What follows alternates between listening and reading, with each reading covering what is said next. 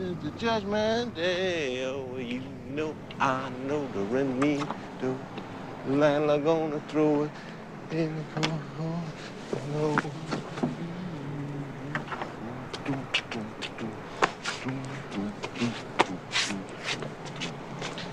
Oh, a rooster, a rastus, a Johnson around. Oh, uh, what you gonna do when the rain come around? You in the park? no, no, I don't got a car. I just live uh, not far. I like to live close to the action, you know, William. No, come on, I'll give you a lift. You want to give me a lift? It's a good idea. Ah, you know, I know the rent means dough. A landlord gonna throw within the cold, cold snow. Oh, a roost, a roosters, a rastus, Johnson Brown. Oh, what you gonna do when the rent comes round? A roosters, a rastus, Johnson Brown. What you gonna do when the rent comes round? What you gonna say? How you gonna William, you're a minstrel, huh? Hello, welcome back to Floating Through Film. Uh, it is one of your hosts, Luke, and today, uh, for episode 65, we are continuing our uh, the Altman series that I chose with uh, the two movies California Split and Nashville uh, that came out in 1974 and 1975, uh, respectively. Um, really excited for today. Two movies that I absolutely love. Um, so before we get into them, uh, let me introduce my co-host Blake What's up? and Danny. Hello. And all right, let's. Uh, so before like we actually get into the movies, I, I, I I found it kind of uh, funny. I just wanted to say this statement. Like I found it kind of funny. I didn't mean to uh, it to work out this well, but it kind of makes sense having these two together and then having McCabe and Mrs. Miller and The Long Goodbye together. Because in a way, like those two movies are like a lot more like one character focused in these two movies. If you think about it, like you could make the argument, yeah, Mrs. Miller also, but like Yeah. McCabe still dominates that movie a lot. But in the Long Goodbye, you have oh, Elliot Gould like largely dominating the movie, like himself, like a very self Yeah, protagonist. that one definitely. But now we're seeing kind of like Altman. Alcombe Split is still sort of like that, but it's like it's more like he's like he's like it's like more two character focused. I feel like uh, Yeah. more than well, McCabe and that's Miller. the thing, though. That's where I disagree. Where I think they're basically one guy, Oh, and that's okay. really what the ending's about. Kind of, almost like you can almost see it like losing See, your gambling spirit. of There being thing. there them being one guy is my is the thing Ah. my theory in the movie is like Okay. he's literally just his alter ego basically Yes, like and Elliot Gould's Elliot Gould's. George Segal's alter ego yes, but like Ah, but I mean I like think it's obviously acting it's obviously not how it how it plays in the movie Oh, but like yeah. everything it's like a reading you can have. yeah, well, it. everything Well, he's saying to Elliot Gould is stuff that like I've told myself gambling before. Yes. Like everything Okay. he's saying to him is like both ways, both ways. yes, Yeah. both ways. Yes, But more so with George Segal saying it to Elliot Gould, Okay, since he's the okay. one, especially at the end. Well, I'm thinking playing- the other way, where you're like everything. trying to convince yourself. you Oh know? yes, no, Like, oh yeah, yeah, yeah you know, when he's yeah. trying to convince him to Yes, gamble and yeah, stuff. Uh, I, I didn't Yeah. think about that. That's really interesting, but like, 'Cause I- but, but you see what I'm saying though in general, like, with, Yes, yeah, like, yeah. like it's, it's. I feel like it's Yes. more in just in movie sense, like first of all, two character focus, and then Nashville we like explodes. well, Nashville is definitely. I agree with the and like yes. yeah and, and this is like we talked uh, at the beginning of last episode we talked about like a lot of the altman like uh, trademarks and this is like a big one that we didn't mention mainly because didn't really fit in the episode but this man we'll see in future episodes as well he's so great at like having such a large ensemble cast and still making it work at, least in my opinion No, but um, we'll definitely see that in nashville but yeah um, so i guess we can go ahead and get into california split um, before uh, we give our overall thoughts on it, uh, a little bit of trivia for you guys. I want you guys to. I have a question for you guys. There was okay. There was a certain American filmmaker that was originally attached to the script. Hmm. Who do you think it was? Okay, what uh, like era are they? Seventy. Younger or older than him? Uh, Seventies. He's he wa- he was definitely younger. Seventies filmmaker. How old Coppola? was, how old was Altman during this movie? He was like fifty. He he, he was he was kind of a late bloomer, yeah. but like he kind of went off. Scorsese. Close. He, he- Hmm. friends with Scorsese. Very good friends with Scorsese. Uh, Paul Schrader. No, no, Damn. no. like movie brats, movie brats. Think movie brats. Movie brats. Like Luca, Lucas, like that, that those that that crew. I'm blanking. Uh, De Palma? Steven No. Spielberg. Steven Spielberg. Oh, was shit. do this movie, which is super interesting. that Uh, is that's really weird. That would have been int- that would have Yeah. been weird. Well, it's uh, it's actually funny because Ste Steven, uh, the writer, the screenwriter of this movie, actually had a quote about it, about talking to Steven Spielberg about it after the movie came out. And here's his quote: "Steven said to me, it is good, but I would have made 25, 50 million dollars with the picture. Later on, after he had seen it three or four times, Steven said to me, the picture is much better than I thought it was. I had to see it again and again and again. Steve, uh, and then." Uh, the writer continues on. Steven would have built that last scene, that gambling scene, into one gigantic orgasm, climaxing the last 40 pages of the script until you're on the Yeah. edge of your seat. He would have never filmed it as loose as Altman. He's a master at building it up. Yeah. Steven is, whereas Altman comes from a whole different world. Uh, uh, more of a European style. St- Steven uh, could have manipulated the fil- that film into $50 million at the box office, and that would have been exciting. But Steven knows it's a really special film. Yes, he might have made more money, but he didn't know if he could could have made a better film Who said that? uh, the writer of this movie. Oh. Uh, what's his name? Oh, the writer of the movie. I, I can't remember his name. He, great script, by the way. I should shot him. Oh yeah, honestly. definitely a great script. But let me, let me look up the name of it. No, it. Spielberg would not have made this correctly. I don't think. Well, it would would've been a it would've more completely different movie. It would have been like 21. Yeah. Like haven't Kevin seen Spacey 21. one. That was kind of Joseph interesting, I'm not Walsh gonna lie. is- That was It's not kinda terrible. interesting. but- Yeah, Joseph Walsh is. Okay, Spielberg, like craft wise, at least would have been good. Still. Yeah, Oh yeah, no, crap. It's hard to mess up the script though. I feel Yeah. Like, like Ah, but this is the thing. This is what I'm saying. Like, the script is important to some degree, but okay. at the end of the day, if Spielberg had used the exact same script, it would have been a way different movie still. I Like, guess, totally yeah. different. And that's what he's saying. The whole European style thing. I mean, I I, I kind of disagree with that. That's just really non-American style, which is you know European, but apparently. But, uh, yeah, apparently. um, no, but I can see what he's saying though. Like just the free flowing nature of it, the climax. I was already talking about that with the Yeah. with this podcast. That's kind of why I like California But I was gonna mention that too. Why I think it's my favorite element too, because it's like it's. I think he tries this in all of his movies, where he has to. He tries. He's almost trying to like. That's why uh, he's a really good like almost satirical director of like or like commentator of genres Yeah. because like he's taking the climactic. Most genres have climactic moments, you know, where audiences are expecting that at the end, or something at the end like that, and he always tries to do that and like almost like reverse it on its head, you know, where it's like like where if you were saying it, you would be like, oh yeah, it was still a climactic moment, but it doesn't feel the same way like a typical one would, you know. Yeah. And he, I think he tries that in a lot of all of his movies almost. Like even Nashville Okay. feels like that. Okay. You know, yeah. where you're you're waiting for some big moment, but it's not the mo- big moment like you, yeah. you would have Yeah. expected. You know, at Nashville. We'll talk Okay. about that. I mean, like, and he even has a quote. Uh, this one is the best. Like this one, it, like works the best. You know, it works even just for the story wise, like in the movie itself, where it's like, yeah. Like if you really think about it, after you have your big moment, Yes. it really is just all downhill. It yeah, is. honestly, you yeah. know? Like, um, uh, he, Altman has a quote about kind of like this about the movie. He says, uh, "Compulsive gamblers lie to themselves to everybody." Yes. That was the point. The whole point of California Split. Uh, when at the end George Segal turned to Elliot Gould and said there was no special feeling, he never felt it because he has nothing to feel. The reason I was so keen to do California Split was that for years I waited to do a gambling film. I waited to do a gambling film that had nothing uh, but the ambience of gambling, and then point out it had nothing to do with money. Yes. Yeah. Um, and See, bas- basically making a. Uh, That's uh, the thing. a- Spielberg's yeah. would have had like, uh, you know, like the family would have been way more important. You know, Yeah, yeah, like yeah. Uh, it was costing his son or something. Like Yeah, I don't yeah, know. Like yeah. he would have. Okay. It wouldn't. It would have been all about the ambiance of gambling, like you just said. Which Okay. that movie, that's a really good way to put it. Honestly, it really just feels like that. Yeah, I mean, like, yeah, and like, uh, Like it, the whole movie feels like you're in a casino almost. Oh yeah. You know, like Yeah. it's like on casino time. yeah, it's it's, Yeah. it's like yeah, it's, it's basically like yeah, like it's there's no romance, sentimentality, sentimentality. Yeah, like even when they go, like- he goes to his family, like Gould's house. Like, is that his family? Yeah, it's like it's, know, it's, like- yeah, it's really interesting because like Yeah, yeah, but um, yeah, I guess I was gonna ask you guys your overall thoughts. Like you kind of went. I mean, do you have say, any yeah, I more, like- basically did. We'll, we'll No, get I it, have. like- uh, So I actually have won twenty five thousand dollars in one night, and that's that's what like I was a compulsive gambler for years.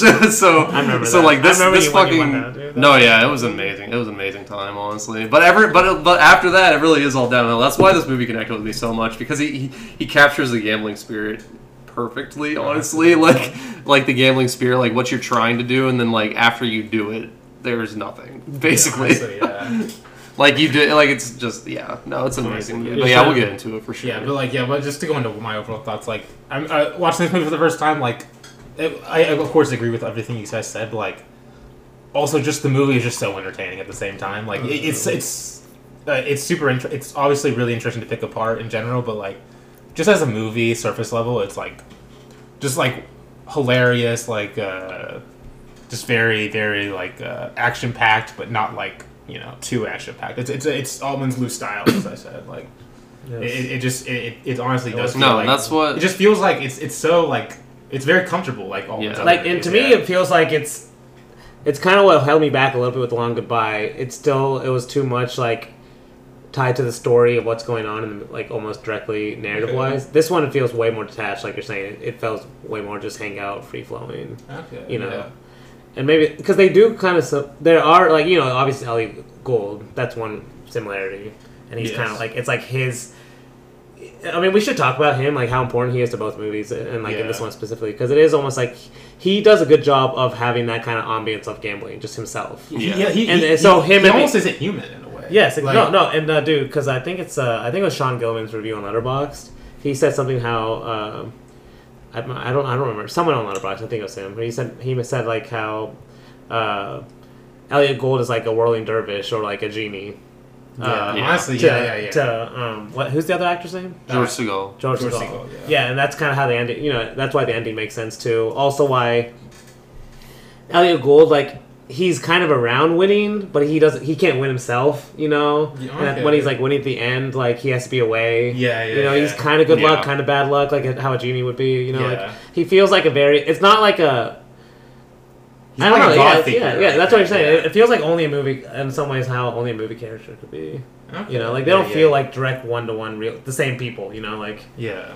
Yeah. That's why I say I think they're either one person, like Blake was saying. That's or- that, yeah, I didn't think I think you can have different readings like that, basically. Yeah. where it's not just two equal humans. No, the know. second, the, the the the him being the same person got even stronger the second time. It's just like the movie obviously doesn't play like It's like that, two different aspects of the same person. Yeah, you basically. know? Yeah. Yeah. In, in a way, like, I also kind of. He's like the devil. never He's he's the devil on your shoulder, telling No. you bet more, bet more. No, because the, the scene that does it for me is like the first scene where you we see George Takal in the office, his office. Yeah. For the first time, and it's like a weird moment because he's like, uh, he the woman at the house, his name is Barbara, Yes. and then he Oh, comes okay, to the yes, office, yes, and he's yes. also like, everyone's named Barbara. Everyone's Uh, saying that. and that's whenever his luck changes at the table Yes. too. Is he Yeah. sees the, the woman's name at the blackjack table. Yes. This woman's name is Barbara. yeah, Right, damn, yeah. yeah, fuck. Oh my god. Uh, no, but then when he's like making the call, he's like trying to decide whether he's gonna go to the horse track, Yeah. the racetrack or not.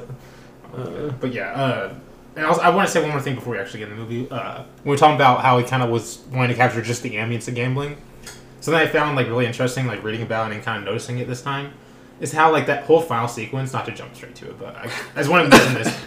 They're like lit. And, and uh, there's also other parts of the movie where it's kind of like I kind of thought of it uh, in, in like Ozu, how Ozu likes to skip the big event. He kind of Owen kind of does that in this movie.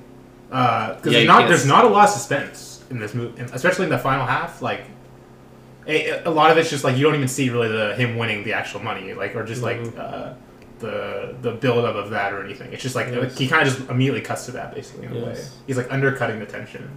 But I think that's why I, I like I like it so much. Like it's it's making the point of like the whole movie they've been chasing this moment. Yes. You know that's why like it, for some reason he's like more alive when he's like facing the uh like the bookie when he doesn't have the money. Yeah. you know Yeah. than when he's actually winning or after he wins the money. Yeah. Yeah. You know, and it's like this whole moment. They, the whole movie they've been chasing this moment, and then when they get there, it's like they realize like that's it. You know, Yeah. Yeah. like yeah. once you have that big moment, like yeah. What else? What It's else? more just like You know? that's it. like you have to go back to your you have to go back to your life. Honestly, you know, yeah, yeah, yeah, and that's why it makes sense to almost like skip it. yeah, yeah, yeah. Damn. And I think that's why like Elliot Gould kind of represents that because he kick, that's who he kicks out of the room.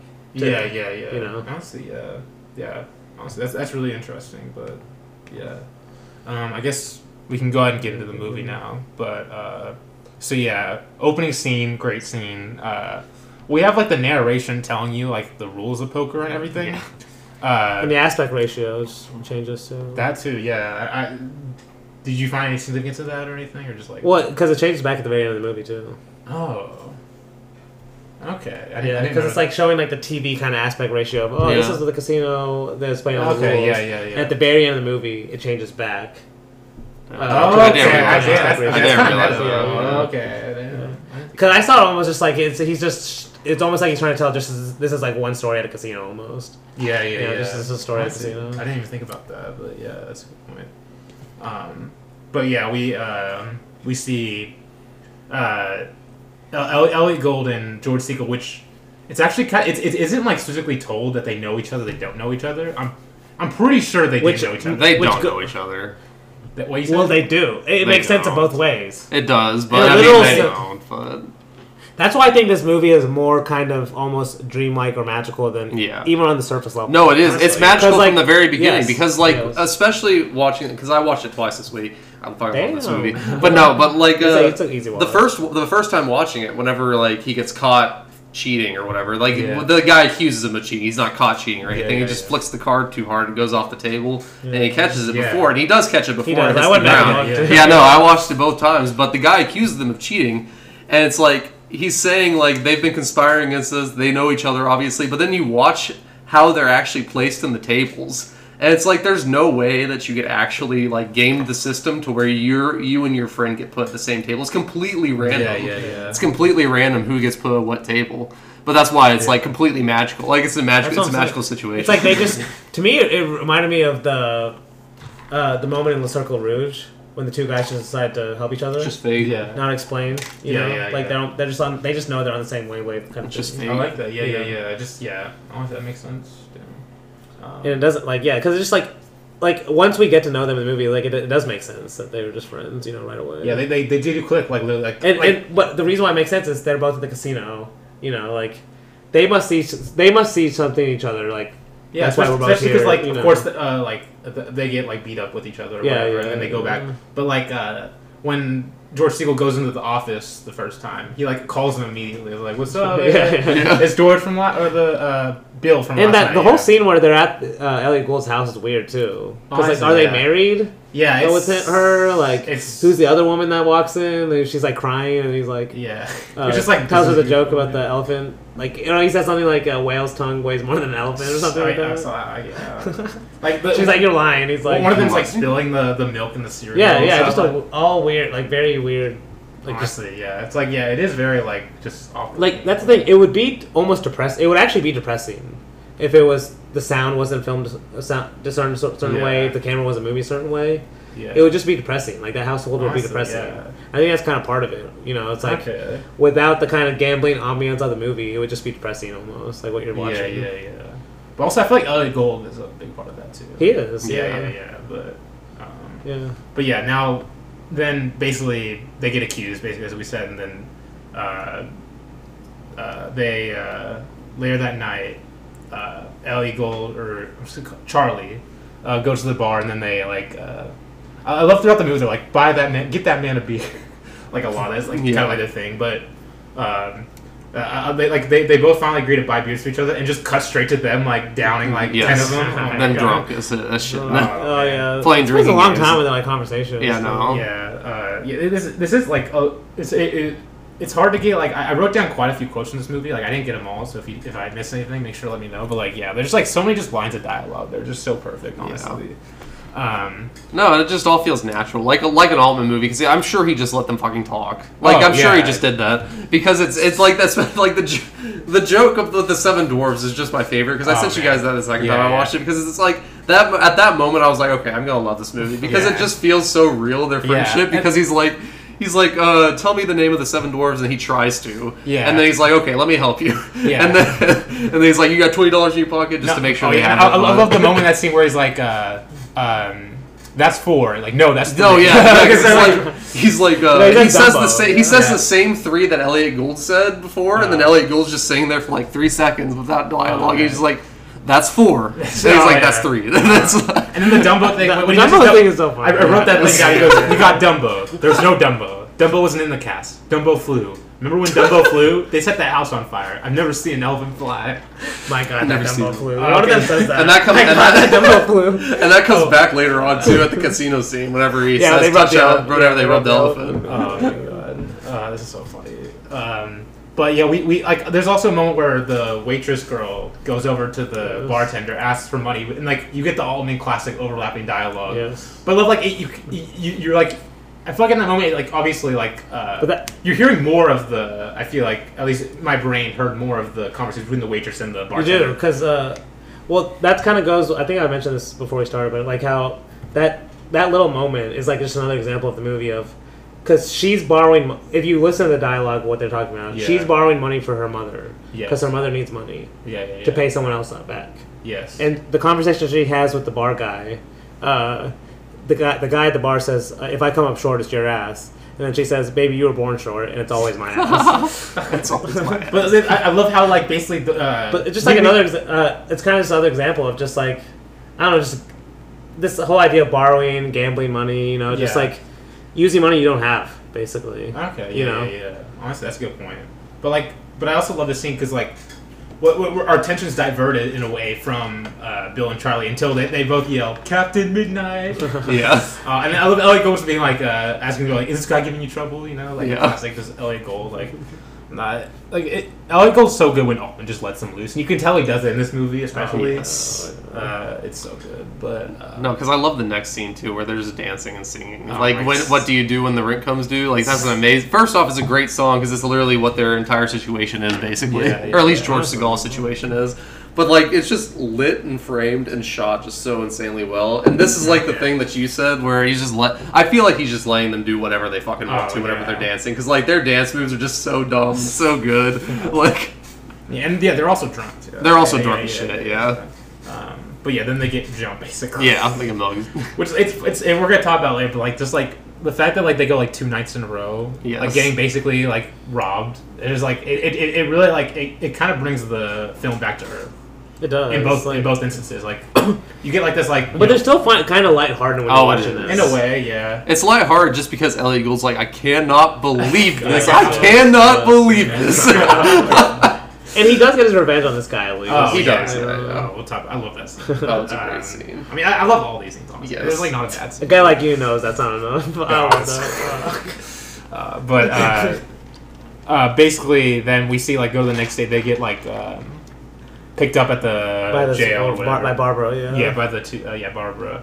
Um, and this is when they they, they put uh, shaving cream. Yeah, they're- shaving cream. yeah, on Chevy the- True True Oh on my the chest. god. Uh, just uh, yeah. Uh, it speaks for itself, honestly. I'm, I, I was gonna say something about it, but yeah. Um, Oh, that's a great moment. but like as we said, the scene is honestly kind of just like super like interesting, like kind of atmosphere in a way. It's like uh, it's super in a way off-putting, but like it's still like as we said before, like it just works. But like um, I, I love the line of dialogue in the scene where uh, uh, Ba- Barbara says, uh, "You know Charlie's not too good with cops," and then uh, Bill says, "Well, he certainly let, certainly lets him know it." yeah. um, no, it is weird because like there's almost a moment where like Barbara like p- reaches her hand down, you Oh, know, where he's yeah. sleeping. You're like, oh shit, it's gonna be like that, you know. And Yeah. she's just reaching for a magazine for a TV guide, a TV guide, yeah. which which comes up later. I. She says Yeah, the same thing later yeah. when she's he's in bed with uh, Okay, yeah, yeah. The other yeah. the other girl. girl, yeah. Yeah, okay. Um, but yeah, Sueleen, this. Sueleen Gay. Su- Suminga. I think that's the same girl. It is, It yeah. okay, yeah. It's actually funny because uh, I think of it. Yeah, yeah, yeah. Because I, I I watched the movie after Nashville, so I was like, oh, Same, that's what- yeah, same, basically. same. I watched it before Nashville and after Nashville, so Yeah, okay, okay. Yeah, Nashville sandwich.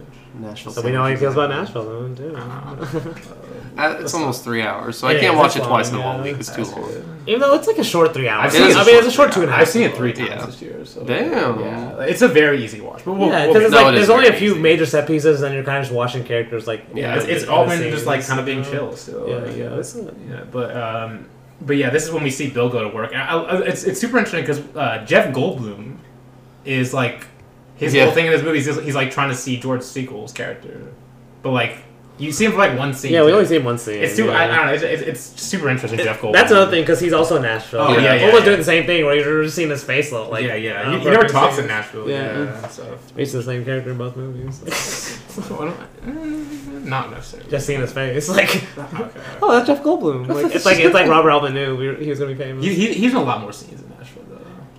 He's in quite a few. He's in a few, Yeah, but he's not. not- I wouldn't say a lot more. He's not a probably lot. He's in one scene in California. Yeah, and he's probably Well, like in three in Nashville. He's in one three. Well, he's in the background quite a bit. Okay, too. yeah. that's the thing. Uh, but yeah, uh, but yeah, this is one we, we were talking about before. Uh, Charlie calls Bill to get him off work, and uh, I, I, lo- I love how like um, you can see kind of the com- after like uh, Bill refuses, you kind of see the conflict, con- uh, the uh, conflict in his like face, like like trying to scheme Yeah, it, yeah. and then and then he just finally goes, uh, how, how long is Chino? And, and they're like uh, an hour and a half. He's like. I'm, I'm gonna go up there. That they messed up something basically to get out of it. Yeah. Um, but we also, in that same kind of sequence, he undercuts it with um Charlie going to the horse track on the bus. Yeah. and we see a pretty funny set piece where like uh, a, a lady wants uh, wa- wants to get uh, a forward facing seat, but Charlie like uh, but Ellie Doesn't Gold didn't, didn't want to give it up. wanna But well, so- see, so- this is another. This is just another great thing about the gambling, just ethos and spirit is like superstitions, yeah. superstition. Yeah, I mean, he nailed. He nailed it also. and just, it's just the fact that Ellie Gould has like everyone move around. Yeah. It's like oh, it's so funny. Um, but yeah, this then. Uh, But the- this is the, that's also the scene where she's talking about Egyptian film, Yes, and then yes, Elliot yes. goes like, "Oh, she'll never win." She'll Oh man. It's what makes the it was it's what makes the like following Orange's scene on the on the on the escalator even better. So- yeah, yeah. Yeah, but like, uh, but he wasn't the reason why he, he chose Justin Fan because like it was he was uh, she was due for uh, like a Yeah, that's because that's what the girl said on the bus to him. okay yeah yeah yeah That's why I like I like uh, Elliot Gould as like the der- whirling dervish theory. Yeah. You know, because it like how would he know? Like it, it like just makes sense like as a story. You know Yeah. honestly yeah. that, and he's kind of just trolling her too. Like well I, I feel like also he probably didn't want to do that so the odds are better too no, exactly. Yeah, that's why. yeah he's doing which is not really said but it kind of makes sense um, but uh, yeah then we get they get to the track and I love like the line uh, when when um, Bill gets meets Charlie and is like uh, Charlie's like how'd you get off work and then uh, Bill's like. Uh, I wish I wish it as, I was as good as this as uh, getting off work. Man. But um, yeah, then we see them. Uh, I love this scene when, when they're watching the race go on, just like the energy they have, like yelling, and I love like. Uh, Well, the uh, ending's kind of like when they find out they won. Like, how does Elliot Gould know first? Well, he uh, uh, it's like a photo finish, but Ellie goes like, "I just know, I just know." Oh, yeah, okay, yeah, okay. yeah. That's another thing I was saying. yeah, honestly, but like I love during the race. He goes, uh, I think Bill was the one who said he goes, "Come on, Valdez," and then uh, Yeah. Ellie goes like, "Who's Valdez?" Yeah, What's the? It's a jockey basically. Like, but yeah, I, I love I love just like uh, we might be using it as a screenshot too. The the picture of them just both yelling at the at the top of their lungs, basically Yeah. watching this. Like, oh, it's so good. no, it's an amazing scene, honestly. Uh, and then, as we said before, they go back inside, which it was a photo finish. Like no one knew initially who won the race, but then uh, Charlie being the you know the He's too oh, confident. oh yeah the too overconfident. confident, overconfident, The experienced just, just knew gambler. it, just knew it. He just He just it's a feeling, you know. Um, but then we get to the great scene where the the lady from before gets really mad at them Yeah, and uh, throws oranges on the so escalator. Oh, I, I how like, like how many variations of it he says too. I honestly want to know too, like how many outtakes they had, because that like, it's just like the the line reading of him just like because he says it a few times, like Yeah, don't what I'm throw saying, fucking yeah. don't throw oranges, lady, and then it's just like the last one, he's like you don't throw oranges on an escalator, and I'm just like oh my god, this fucking movie is so fucking Uh, funny. But like you know, they're just like digging deep. Like Yeah. yeah. it's like you know it hurts so bad for her. Like, Yeah. Uh, and, and, and then afterwards, when- when when she throws her purse, I go, Yes. "This is a Yeah. stupid purse." And then like tries to throw, Yeah. and it's like It's like an awful throw. Dude, it's a Uh, terrible throw, and she starts. She's like, "You can't even throw." Oh my god. she starts heckling him good. Like, Oh, it's so funny. No, that's what that's what makes it feel like very improvised. You know, where it's Yeah. like the throw is so bad, like it had Yeah, to be improvised. Because yeah. I was like, It's so funny. But, um, it's a great scene.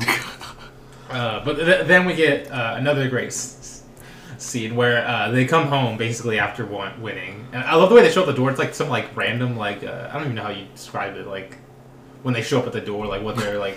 It's the. It's like I think it's the ass of the bear they have, or it's Ah. like it's some part of that giant stuffed bear they bought her. Oh, okay, okay, yeah. Because that's what that's what that thing is. That, Man, the, the, that's what and it then ends up basically being, they're so. hoping for like a to celebrate with the, the two prostitutes, but Yeah. they reveal they have a client. They get kicked out basically, and then they spy in on it, and it's this uh, cross dresser.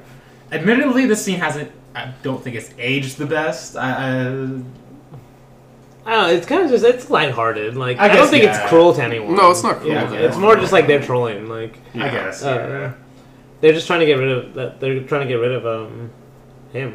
Yeah, yeah, yeah, they're trying to get rid of him. But- or not her, actually. No, no, no. he- He's not oh, trans. oh, It's don't I don't think. think- He's just cross dressing. But they call her. They Oh, Helen. Yeah. yeah, they call her Helen. Yeah, Yeah. yeah. Maybe. Just, just out of respect to Helen. We'll say Helen. We'll yeah. Yeah, say Helen, Helen. yeah. Uh, but yeah, that, I, I do love. Yeah, I don't think it's cruel to it. I just think they're just trying to like, you know, that they, they they wanted to be there. Yeah, yeah. night, They, they, they, basically. want to go out with them. Yeah, basically. yeah. But I, I do love when they come in just like impersonate being cops. Yeah, Like, it's, yeah, like, it's just so funny. Like Yeah, it is. them being like, uh, um, uh, like like should we take uh, the girl the, the girl to the uh, to The girl in the middle, or the two on the right, Yeah. or the Oh, two Yeah, on the like side. like you know, we'll, we'll let you go. uh, it's so funny. Um, But then they, they immediately cut to them in like a loud boxing arena too. Like, Yeah. And then like uh, I, I just love Charlie just betting with everyone Yes. around him. Any anything he can get his hands on, like I'll bet your hat. Like, Yes. oh man, it's so No, and I think it's important too because like think about the places we've seen: yeah. casino, racetrack, boxing match. Yeah. Like especially at this time, but even now, like those Yeah. are like the three rings of uh, game American gambling. Yeah. And, and then they even like later in the movie, like he like he like bets with kids on like a park basketball park basically. Yeah, yeah, Yeah. yeah. Yeah. They really go that part, everywhere yeah. basically in a way. No, he's just Where you hustling. every, what, I mean, because they said at the very beginning when the, at the in the bar scene, they said something like, uh, "Do you like basketball or something?" He's like, "Whatever's going, action, whatever the action, Yeah, whatever's." yeah, the-" yeah. He said something like that. I forgot what the exact quote is, but like, yeah, Yeah, it's something, Yeah. whatever, It's whatever the action is. yeah, whatever the action is, basically, wherever you can gamble. Yeah. I mean, kind of related, That's- depressing news to what I saw today that uh, um, Bet BetMGM was like we're the first people where you can now bet on spe- the Special Olympics. oh, They're allowing they're allowing bet- betting on the old Special Olympics, Okay. now, which is kind of depressing. But it's is a basically just like wherever you, like this is kind of like Altman saw like where America was going basically. Like, This is why whatever I- you can bet on, you'll be able to bet on it basically. This is why I love Yeah. all sports because whenever I was gambling, I was betting on all sports. Yeah. Like, Yeah, and, and what's it was what's- cra- it's crazy. It's funny because in the Long Goodbye, when uh, at the beginning of the film, when Elliot Gould and uh, the, the his friend meet up for the first time, and they they, they immediately pull their uh, bet on the they do the game where they, they bet money on like uh, doing like uh, uh, they, uh, on the serial numbers on the uh, dollar bills. I, I can't really describe like it was some kind of betting game. So that's like another avenue in a way, Yeah. but he's exploring like a different movie. It's super, it's interesting, but it definitely shows that definitely Altman was definitely a degenerate game player Y- uh, yes, he was a which, which was documented very well apparently. So, um, but I also uh, I was telling you guys, uh, and uh, in the uh, there's an A twenty four podcast. Uh, there was an episode with PTA and the Safdies, and uh, Altman and uh, California Split was brought up, and uh, Josh uh, said that he uh, Elliot Gould told him that uh, on the set of California Split uh, a lot of the time he, he wouldn't even he, he would he would tell people just like uh, be as loud as they want basically like he didn't care like just add to the atmosphere like even if it like uh, over, uh, interferes with dialogue and all and like PTA was like yeah there's there's, there's parts in the movie where I, I have no idea what's said, what's what's being uh, what's going what, what like what's being said basically Okay. It's great. but yeah especially I, in the boxing match. Yeah. Yeah. honestly yeah um, but yeah, I, I just love that commitment from Altman. Like he does, he doesn't care. He, he, he's, he's more he's more interested in like the atmosphere in a way. Like But I think he wants like you to feel like even the main characters you're watching are just one of the side characters almost. okay, I you can know, see that. like yeah. it's just another conversation that's going on at the boxing match. yeah, yeah. You know, we just happen to be watching one of them. Yeah, okay. You know, because like basically all these people there are kind of like degenerates that are, Yeah. you know, maybe going too far. Like that's what gambling is. It's going too far a lot of the time. Exactly. Especially for a lot of people that are going over and over again. yeah. I do love the moment of just like whenever the round ends, like one of the rounds ends, that just, he just cuts to uh, George Segal and the younger prostitute, and she's got her eyes closed, just like punching the air because she doesn't want to watch the fight, but she's enjoying her time there. So, I don't know, it was just really cute. But Um, but they, yeah, then they go outside basically, and then they get robbed for the second robbed time. again, Which yeah. it's, it's so you were saying earlier, like I can't It's believe so this is funny. happening. Even so though they don't get funny. robbed, they basically they get half robbed. yeah, they get yeah, well, yeah. Uh, which is almost like it's the I think it's- confidence. It's, It's the the confidence, confidence, but I think it's Elliot what Gould Gold, has. Elliot Gould is supposed to represent that confidence Yes. itself. yeah, it's like You you, know, ain't 'cause- blasting nothing. Yeah, Yeah. Uh, Dude, it's just like this scene is so like it, it could have been so much darker. Like this is one of the scenes that Spielberg probably wouldn't have been able to do, honest, or like it would have been completely different. yeah, Because, it would, like- it would be like a really like weird mood change. Yeah, because like I mean, it is kind of a weird mood change because like it's so it's so cool how it happens because it's just like you just hear stick 'em up and then they're still talking and then and then like Elliot Gould turns around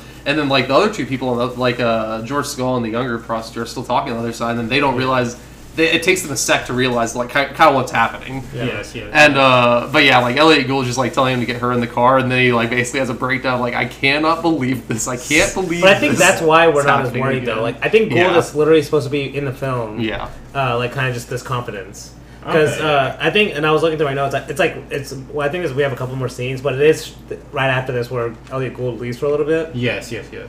And that's where we see him like meet the bookie for the first time. Yeah. And that's where we start to kind of lose that confidence. It's- it's where we're like- reality it's hitting, reality, yes, exactly. yes. It's reality hitting, and like, but it's reality hitting without this kind of confidence that we see in like this scene, yes. where yes, it's still yes. like this could be a reality hitting moment, but it's like because Elliot Gould's there, even the movie is kind of just like you know it's gonna be okay. He still gets half his money. You know, Yes, yes, like yes. No, it's, you know, it's still great. even when he's down, he's up. You know, like Yeah, no, it's still great. It, it's great how it happens. Yeah, but yeah, I, like- I do love like uh, like uh, yeah the reality hitting. But like right before that, like even like when they're in the office together, yes, and like he's say, he's like in, on, we learn of the debts he has to his bookie on the phone. yeah, and like he's like he's like uh, convincing the bookie like you know I'll, I'll have in ten this days. is my favorite line.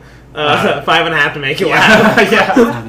And like, Or he's he's like trying to convince him Yeah. to he just like, transitions right like after all that series. He goes, uh, "What are the Lakers? Five and a half?" and this is what, and this is the thing, like, because Elliot Gould's confidence, I, uh, it's like, uh, he's not like purely a good guy or like even a good Oh, kind of like. It's not even all good confidence because they still do get robbed. Yeah, It's all, he just brings this kind of weird confidence to it, you know. Because like in this movie, or in this one scene where he's like five and a half to make you laugh, Yeah. William, bet, uh, you Yeah. bet your li- you bet your house on this game. Oh, game, man. and He's then like- he questions him about the game, and he's like doesn't even know. and, Well, like, he's well, because he's like Lakers yeah, lost. doesn't even know He's like about Lakers have lost four straight. He's like four straight. I thought it was two. And he's like Yes. uh, the Suns have won five straight. He's like five. He's like he's like fuck. Well, they must be pretty good. It's- it's- I- but he's like, I don't care. I don't care. Yeah. Five Lakers. No, I, I love also the, the reaction shot of Elliot Gould when, when, when, when he hears five and a half. He goes, he mouths five a Yeah. half with, Yeah. the with the toothpick in his mouth. Oh my god, it's so. No, but my favorite line from that is probably whenever he's like, "You gotta bet your house on the Lakers, man." He's like, "You've been telling me the list the last three Yeah. weeks."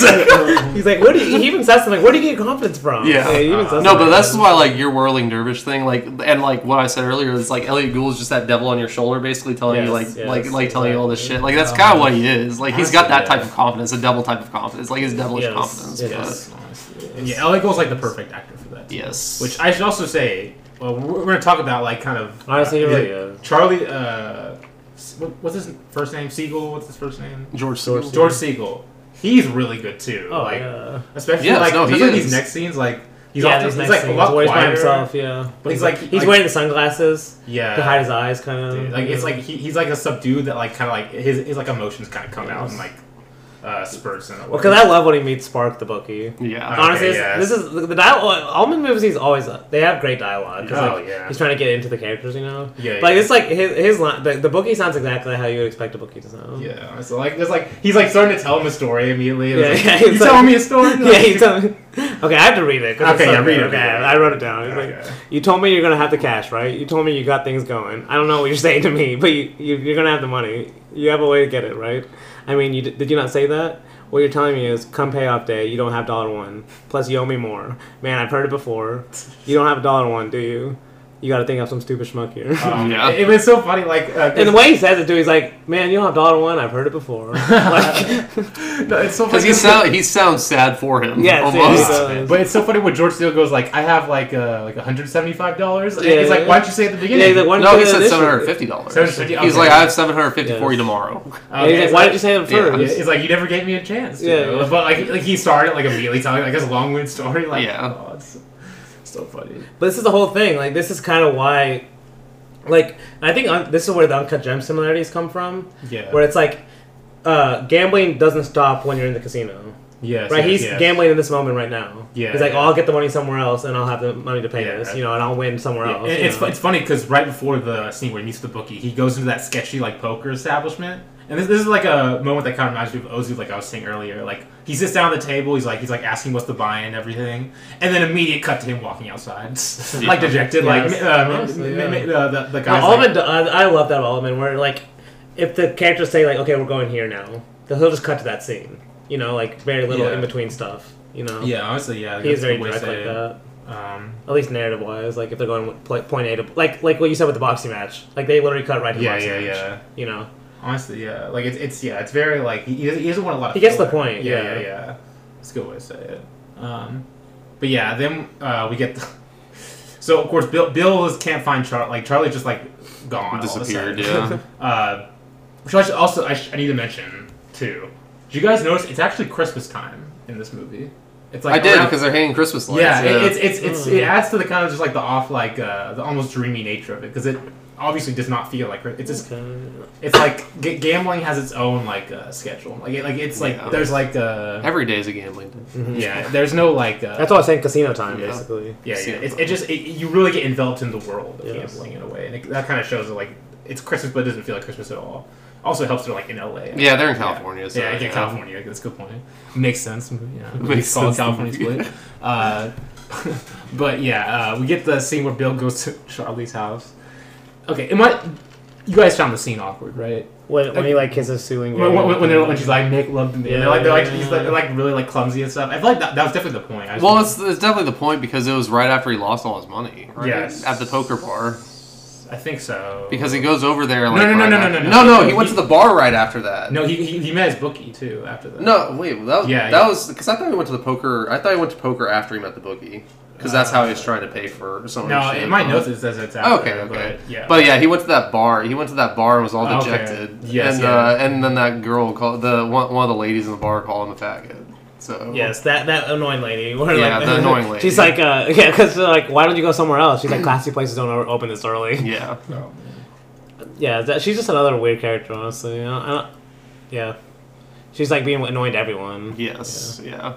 Because that it was right after that scene where he basically goes over. But I think that's just almost supposed to show another example of like that's him without gold, like gold Without his that kind of confidence, confidence. yeah. Yes, exactly. yeah. Like we just see him in a few different places without that confidence. Well, and I honestly, I think he went to that bar look, hoping that Elliot Gould was going to show up too, because that's the bar they were at. Oh, they- they met okay, at. So.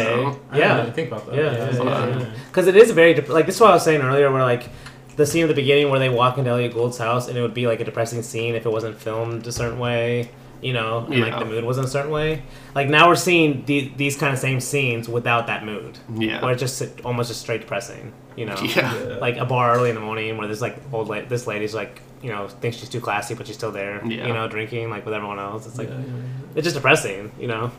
yeah, yeah, yeah. and like it's almost like the downside of the, it, the gambling, which is like, uh, like it's funny because the ending also is like a, a good like a good moment where they Yeah. win, but it's also depressing. Oh, yeah, you know, it's- so it's, it's- almost like we yeah. get both we get both sides of that depressing aspect of gambling. Oh, definitely. But Just a great movie. This is just a great movie, good honestly. take. But uh, but as I was saying, like, uh, um, we get the scene where basically like this awkward like uh, love scene between the two, like where they're, they're like clumsily trying to like take off their clothes or whatever, and then like the other prostitute walks in and just like bit, like she's like drunk or whatever or something. And she's like, I just need my TV guide. yes.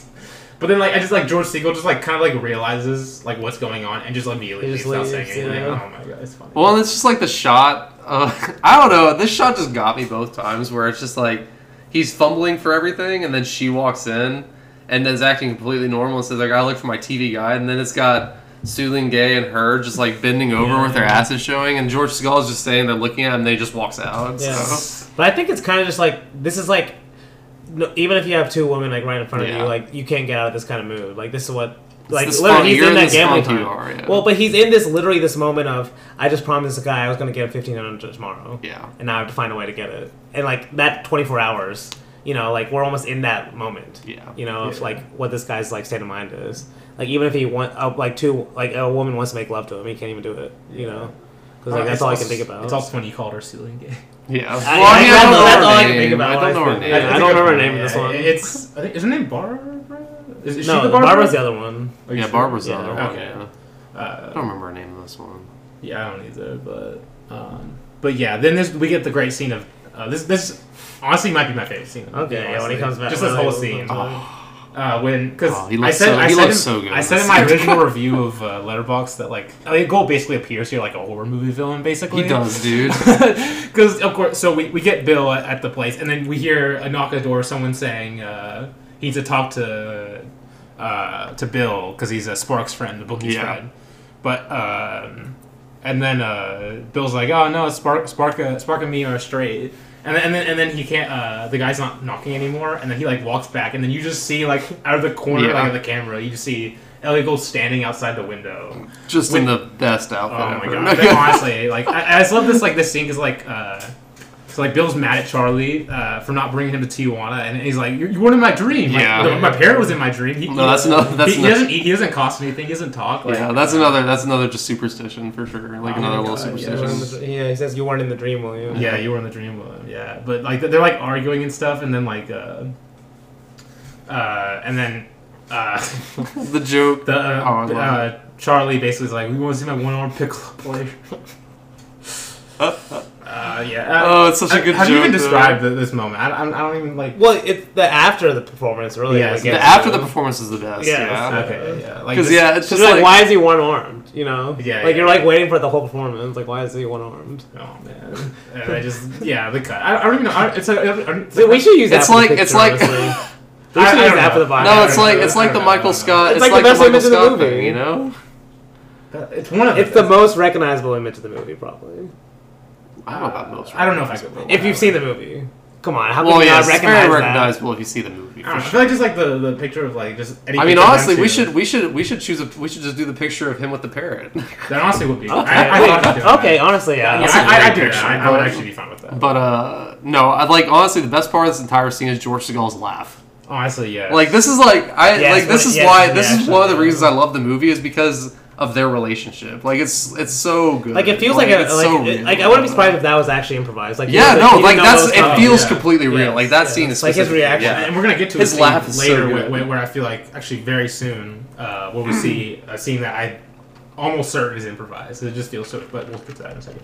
Um, but basically, they- they make up in like the they, they, they basically I think they decide here that they go to they're gonna go to Reno, but they don't immediately go. Like it sees them like uh, Well, they're like getting the money and stuff. Well, no, the best part about one of the best parts about this scene is is like George is start. He has that overconfidence now. Like he's trying to Well, get Gould's back, back, because yeah, Gould's back. yeah. Yeah. yes yes yes. But like, uh, because he's like he's like uh walking around. He's like, I'm going to win. and then Ellie Gould's just standing there like with his parrot going like, kind of like just looking at him like, oh okay.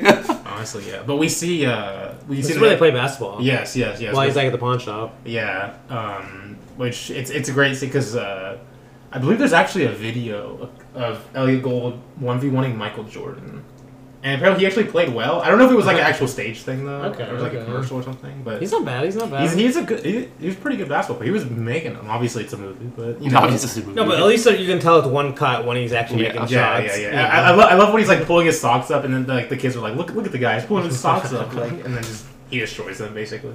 Plus, can- wait, what movie? What year was this? Eighty. Seventy four. Okay, okay. I was gonna say you can tell it's the seventies because they're all wearing like just like you would never wear clothes like that to play basketball. Oh yeah. Where they're all basically like in like just you know casual Street clothes, yeah, yeah. street clothes, yeah. yeah.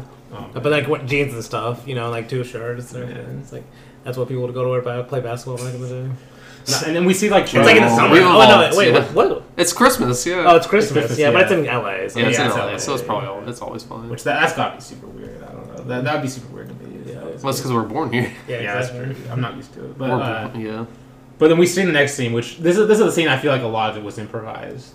Uh, when Charlie's at the track and sees the guy who Oh, okay. beat them yes, up earlier. yes, yes. So they, they follow them to the bathroom. Uh, I forgot you were, you said there was a line earlier. I forgot what it was. That- He says, "Uh, well, he starts. Pun- well, he gets hit first. yeah, yeah. and he's nose is, like, that. bleeding, yeah. He's like, that's the greatest punch I've ever been hit Yeah. with. yeah, yeah, yeah. And so you're kind of thinking he's gonna lose again. yeah, yeah, yeah. And then he, he dodges him, starts punching him, hits him on the ground. Then the guy says, "It's enough, man." He's like, "Oh no, you're a man enough. You're a man enough.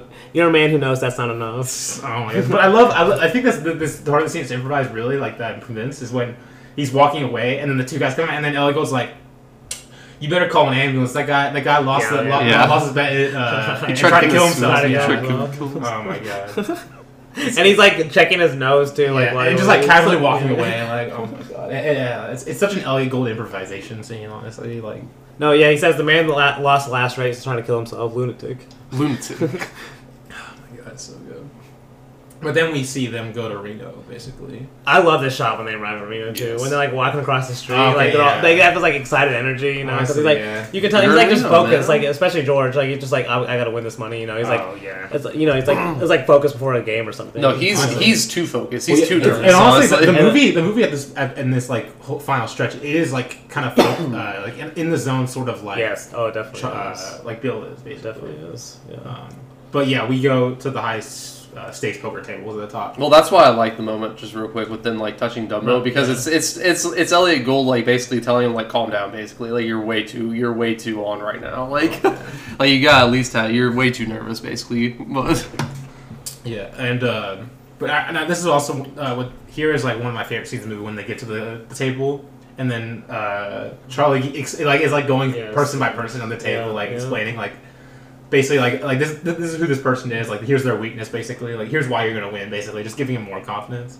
Yeah. Uh, I love, I love Giving the him confidence waitress. by just making stuff up too. Yeah, Honestly, no, I love the waitress in the background too, Yeah, she- because you her her she's listening the yes, entire time, and her reaction yes. shots are really good, honestly. But because like at the very end of all this, he, she's like, "You got close, man." Or it's like, "You're pretty close, man." Like, No, because the fu- the funny one, the funniest one where he's like he calls the one guy Chinaman.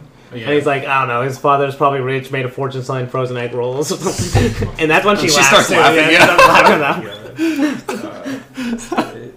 but He's basically judging every guy. Yeah. Oh, oh, yeah. It's like, what, that's Lyndon Johnson.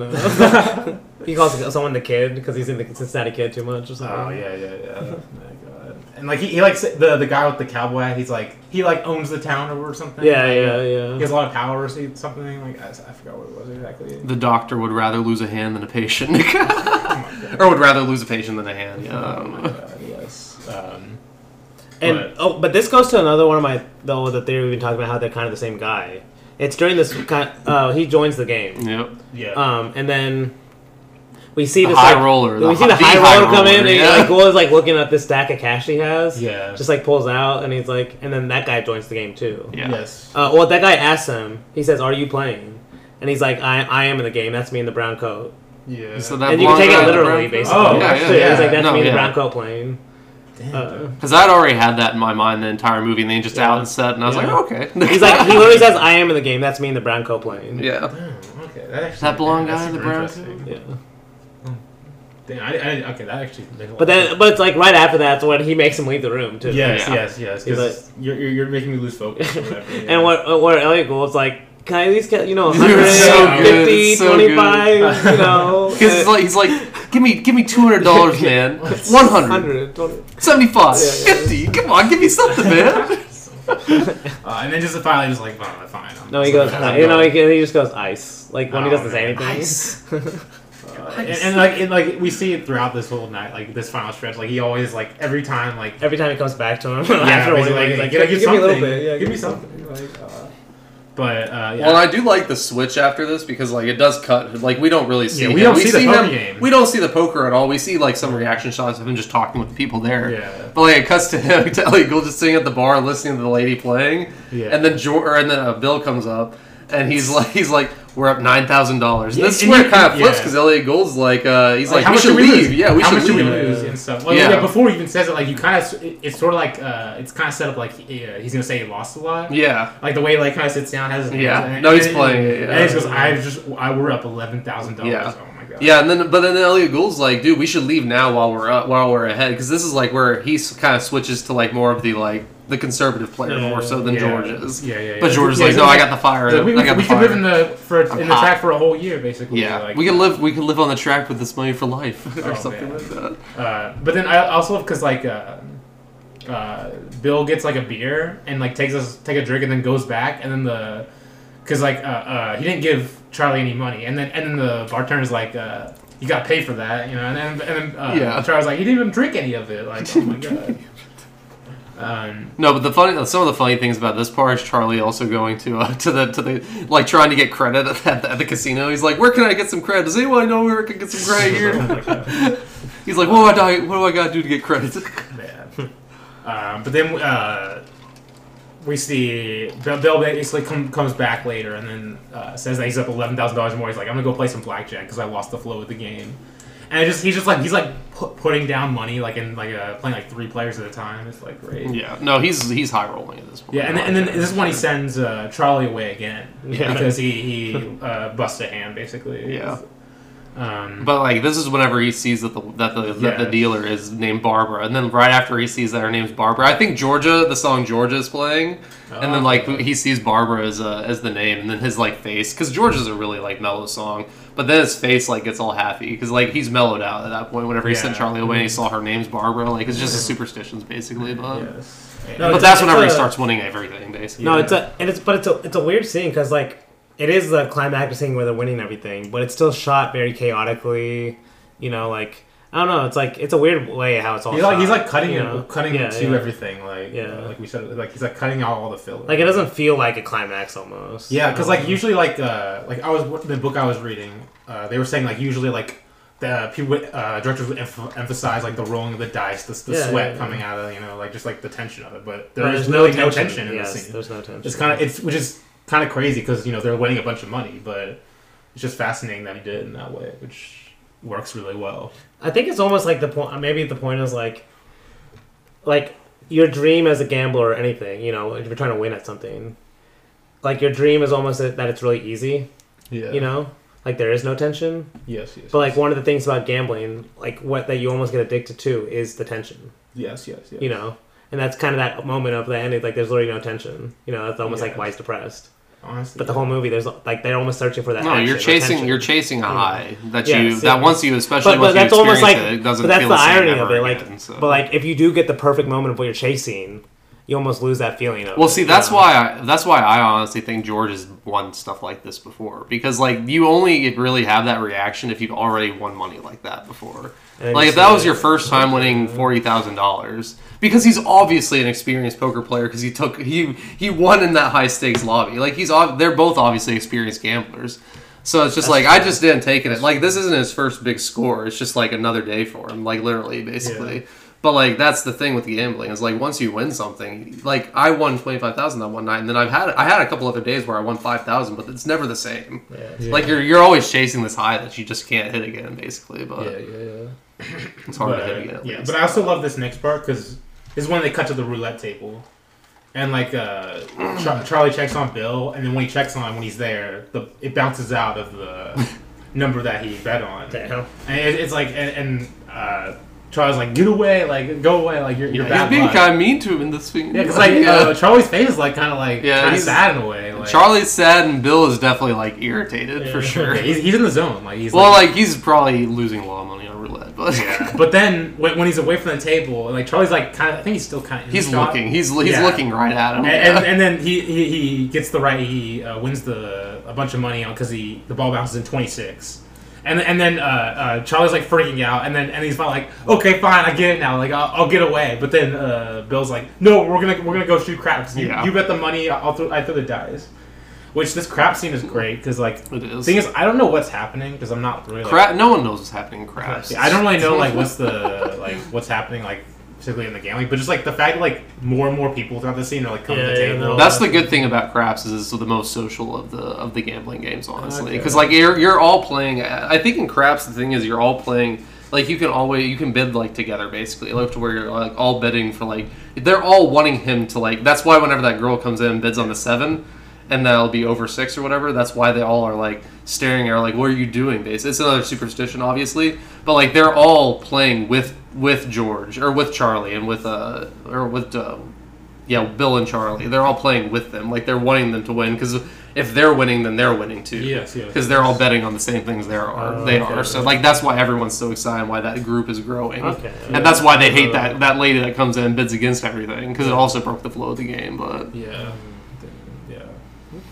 That but makes yeah, sense. th- this is when we get to the end though, and just as we, we kind of talked about a lot about this because it's kind, it's kind of hard to talk Yeah, about it without mentioned talking about the that, ending, yeah, but like the dialogue here is great. Like uh, uh, Charlie, there was no special feeling in it. I just said there was. Of course you did. Everybody says that, but so what? You take a big win this hard.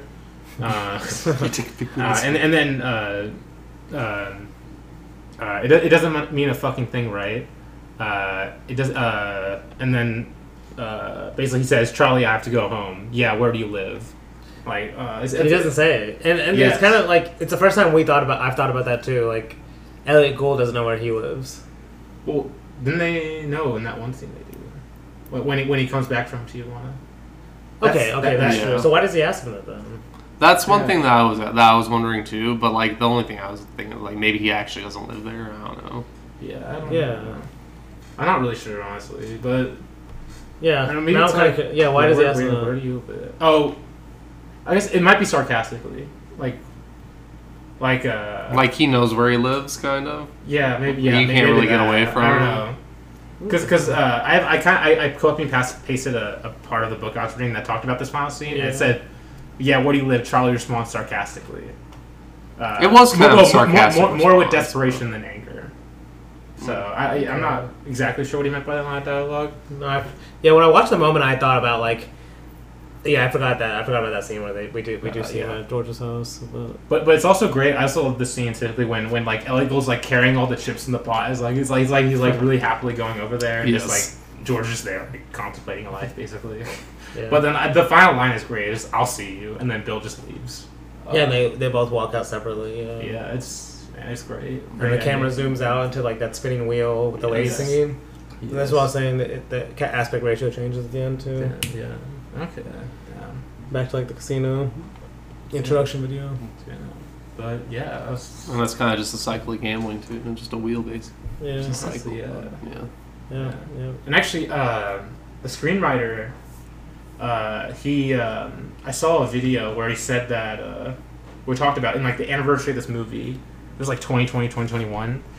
Uh, he said that he wrote a script for a sequel to this movie where basically it's like a My Dinner with Andre, a conversation with both of them years later. Uh, I guess they didn't, of course, like, it, like as they said in the movie, like they, they weren't really friends anymore. And they were gonna make that movie, but then George Segal died, and so Oh. apparently he released the script. So I need to Ooh, find okay. that and read it. But Honestly, I kind of like it just the one off. Honestly, that's fair. it just feels like that. Like, that- like uh, there's like we don't know at the beginning if they even knew each other or not. Yeah, yeah, yeah. know. Okay, I can see that. But it's still interesting to know that. yeah, yeah, I but- see that, I see. yeah, that's that's California Split. Great movie. Great movie. Yeah. And so now getting into Nashville, um, was made in 1975. And this is really kind of the uh, our main introduction in the series to like Altman as like a huge ensemble director, which he did a lot throughout his career, especially later on, which we'll see. Um, uh, he, he was he had the skill of like it's it's like he, he, he it's it's definitely very difficult to manage such a large cast of characters basically. But he he does it really well uh, which we'll see and analyze here and in some future movies. But i always find them very fascinating and like uh, it, it feels natural to me in a way. It doesn't feel like uh, super artificial. It, it, it, it flows very well in my opinion uh, which we'll talk about in this movie but um, so before we get into nashville overall thoughts guys blake No, I really like Nashville. I mean, I like country music. I mean, we are like we, we are. I'm I'm from Arkansas at least. I don't. I don't mind country music. This type. I don't of, like this type of country country. music Yeah, modern all. country music. I'm not a fan of. This type of country music I do like though. Okay. But no, I wasn't. I what? Oh yeah, It's you're alright. just like it's all Kind of bad country music too. There, there is. On bad- there is. No, yeah, it's yeah, on purpose. I on have a. I purpose, have, I have yeah. a. I have a. Uh, I have a quote from Altman talking about that. He said, "But I wanted a cross section of songs, good and bad. The country and western Yeah. people in Nashville all said." Oh, the music's terrible. It's no good. To which I would reply, "Well, I don't think your music is that good either." they felt I should have used their stuff, but I was satir- uh, satirizing them. Their stuff would have been too on the nose. But that, that's talking about like um, He thinks his songs yeah, are better yeah, than theirs. Uh, basically, basically say like uh, he wasn't focused on drilling like good songs because all the this all these songs are written by the actors actually that Oh, perform okay. basically, Okay. Um, which makes it really interesting. Um, but yeah, he he wasn't focused on just like making like uh, good songs. He there was a point to all of them Oh, yeah. beyond just making a good hit song or whatever. Which actually one of these songs I believe was actually a hit. Uh, I'm Easy, which we'll be using, Oh, that's a good uh, song. which is great. It's a great song. It's probably the best one. Yeah, probably my favorite, honestly. Uh, but there, there's also really good ones too uh, that we'll talk Yeah, about. Yeah, but overall, whenever I went in seeing two hours forty, it was I did think it was going to be long, but it feels it does not feel yeah, that it's long. very. Easy It flows very it flows does, very easily. So Yes, uh, but yeah. But Danny, No, I agree. Basically, like, I think the reason why it flows so well is because it has a lot of characters in it, but it's not about any of one of the characters Oh, yeah. really, specifically. it's, it's about like a one like major. well, it's more about right? you're watching over the course of a few days, kind of just like it's basically you're supposed to see, dream yeah, but you're yeah you know? you're seeing all these different types of people Yeah. trying to achieve the American dream in Yeah, Nashville. he's, he's making he's he's kind of doing making a portrait of America, a more satirical like comedic, dark comedy, I would say, like portrait Well, of like, what does it mean? This idea of chasing the American dream. Yeah, And, Yes, you know, yes, and yes. Nashville is kind of one of the cities that represents that. You know, Oh, at least yeah. you know for country music at the time. Yes, Yeah. yes, yes. And it's just like yeah, it's it's outstanding what he does like with all these characters. But um, yeah, but with Nashville, I, I I've watched it three times this year, uh, so it, it gives you an idea. I do love this movie. One of my favorite Altmans. Uh, just uh, as we said, so comfortable. Just like so many great moments too. And I, I love musicals as well, and this is yeah, quite a lot of that. Like it's not, but it's all it's very natural though because it's all music performances. It's not like not that there's anything wrong with like I don't have any problem with like uh like musicals where they sing out of nowhere basically like sing in real life. Um, this does it in a really interesting way, and I also loved how he like like every time it goes into a musical like uh, performance, it's filmed like a musical performance in a way, which we'll talk about. Uh, particularly on the stages, stage performances. Yeah, the stage one's definitely. Yeah. Yeah. Um, but yeah, I guess uh, we should go ahead and get into this movie. Uh, so I do. Uh, I find it interesting because immediately at, uh, right away, we kind of like the the fake advertisement for like the Yeah, the. It- it's super yeah. interesting. Uh, really cool uh, opening credits. Uh, but the actual first shot of the movie is the Hal Phillip Walker van, which we see throughout the movie. Mm. That's just like blasting uh, political messages out in the air Yeah. which are kind of ridiculous in a way, like like just like the things he's saying in a way. But Especially since we never see him. yes, we only, we only hear his voice basically, Yes. because the, the that, it's, it's that's kind of like the uh, it's like it's like the the whole movie is like surrounded by that. It's clouded in the political rally that's Yes. happening, the political campaign, and Yes. just the American politics in general. Well, it's kind of this uh, combination of politics and music. Yeah, and just art in general, like Yes, artists. yeah. but specifically music and this kind of music. Like, where is the intersection between politics and kind of like rock, not rock star music, but music that makes people into rock stars Okay, or yeah. stars in general? Yeah, yeah, Because yeah. they have political influence. Yes. Like, and that's one of the characters, like Barbara Jean, like her whole, I think it's her brother's, is her, no, her, Her husband. husband, husband, yeah, yes, yeah. Yeah, uh, the whole time he keeps saying like I don't want political, I don't want to be anywhere near politics. You know, I don't want to be Yeah. anywhere near politics. yeah. but it's not possible. You know, that's kind of what he's. it's. it's I think what the movie's it's the kind same of about. uh, you know? It's the same way with the uh, the trio band. Uh, Yes. Uh, Bill, Mary, and Tom. yes, yes. They're like uh, they're, they're actually like more like Dem- they said they were in the scene that one scene. They're registered Democrats. They said they're registered Democrats, Yeah, and then Tom yeah. has a Confederate flag hanging. well, even the campaign manager guy's like, I'm a registered Democrat. It- It doesn't yeah, matter. it- you it's know? funny Your dad was a registered Democrat, Tom, ha- Tom, Tom has that, and then also, but like he's also like uh, at the beginning of the film when he talks to the star, he's like, "Hey, Star, did you kill anybody this week?" Like, it's like he's like super interested. Like, it, it- it's like they, they don't really care about the political. Like they say they're apolitical. Yeah. It, it's it's it's super interesting, but uh, No, But, it yeah. shows. Yeah, I mean, it kind of shows like at least with their characters, it's just like whoever gives them the money, basically. honest- it's Like- they more they care more about the aesthetic. I feel like also. yeah, Like, yeah, yeah, yeah. That's also saying that, uh, which is actually kind of true with a lot of people. In a way. Yeah. But um, yeah. So then we get the uh, first kind of musical performance. Kind of, it's still like the opening. Cre- oh, it's still like the opening credits at this point, but we get the we're in the rec- uh, the recording studio, uh, this recording studio, and we see uh, what's his name. Uh, Yeah, I forgot. Haven Hamilton. Ha- Haven, Okay. Haven Hamilton uh, singing a song called 200 Years, which is such a funny, like, if you read the lyrics and stuff, basically, like. Oh, I was laughing immediately. Oh, so- that's funny. It's supposed to be funny. It's Alright, supposed it- to be it's, it's hilarious. ironic. Yeah, no, like there's this song by Merle Haggard called "The Fightin' Side of Me," which is basically just like this song, but it's about like if you if you like talk shit about America, you're gonna get the fighting side of me, like you're gonna get punched, basically. Oh my but it's like such a. Oh, I hate the song. But so this one's much. kind of It's like, that, but it's, a little more of like Stars it's like a now, little funnier, like openly funny because Yes. uh, well, it's something about like if we we been around for 200 years, you must be something. Yeah, oh, oh, we must be doing something right to last 200, 200 years. Yeah, that's like the theme Oh, of it. man. Yeah. Like, he- he- he's like naming all, like, the battles. But it, it's even funnier knowing yeah. like how well we're gonna see in the movie, or not yeah. knowing, but like now that we're uh, now that I know what we see in the movie, it's like I guess that's kind of true, but Well, also, like the whole no, point of the movie is yeah. like Well, yeah. uh, I don't know. The whole point of the movie is there's a lot of th- stuff being done wrong too, basically. Oh yeah, like uh, I, I Well, it's love also- I love Carlo Valadares' one of his reviews for Nashville. He, he has a really good uh, couple really good reviews for Nashville, but he has a one liner that says, "Merrily we go to hell. A cannibal eats itself and survives." Well, which is a good way to say it. Like America is like consuming itself in Yeah, a way, but yeah. still surviving basically. yeah, yeah. Like Yeah. consuming itself over. I mean, that's but you can see the ending like that too. oh yeah. Like yeah. immediately after Barbara Jean dies, there's another one ready to take a Oh take yeah, a which place, we'll definitely talk about. and the crowd just keeps singing. You know. Yes, yeah. It's it's this like false optimism. Yeah. but, yeah.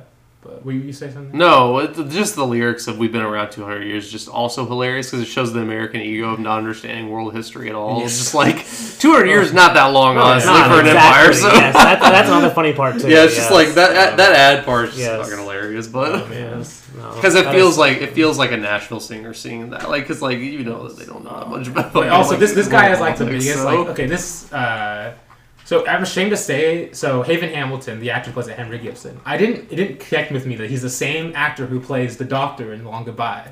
and now now I like recognize that Dr. Verringer.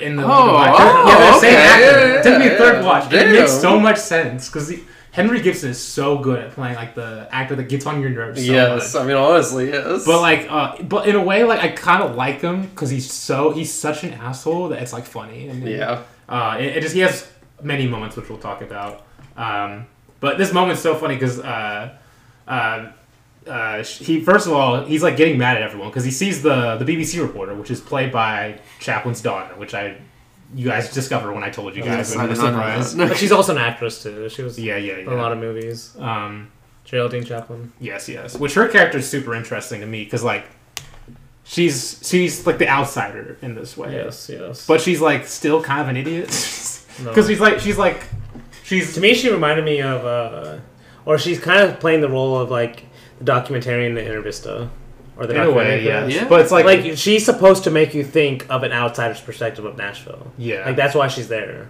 yes. Uh, she's kind of like she's really annoying like throughout the movie. she's like but- annoying in a funny way though. But like I think she's supposed to be annoying in her own way. Like so it's not it's not saying like she's like the good people and Nashville's Oh, yeah. the bad. You know she, but it's more like just to make you. I think she's there just to more make you think of like a London perspective of Nashville. Yeah, also with it, it, kind of works you know? with like she also kind of in a way is like a meta thing like Altman having a voyeuristic camera. She's like that voyeuristic Voyeur. nature like in person personified in the movie in a way. She is, yes, but I like uh cuz she's she she's the one who's like trying to search for something. Yeah, She's always in search of a story, you know. which like- and then she misses the big Yeah, one, she misses end, the which big is a one, big yeah, part of her yeah. character. But she has some great scenes, uh, which I'll, I'm very excited to talk about. But uh, yeah, so she gets kicked out, and then like they're, they're like going again, and then uh, when Haven Hamilton's singing again. Uh, uh, you, you, don't really hear it this time, but then he, he makes him stop and like tells the piano player, he's like, Bob, what's the piano player's name? Frog. Yeah. Can, you, uh, can you tell Frog he plays like a frog?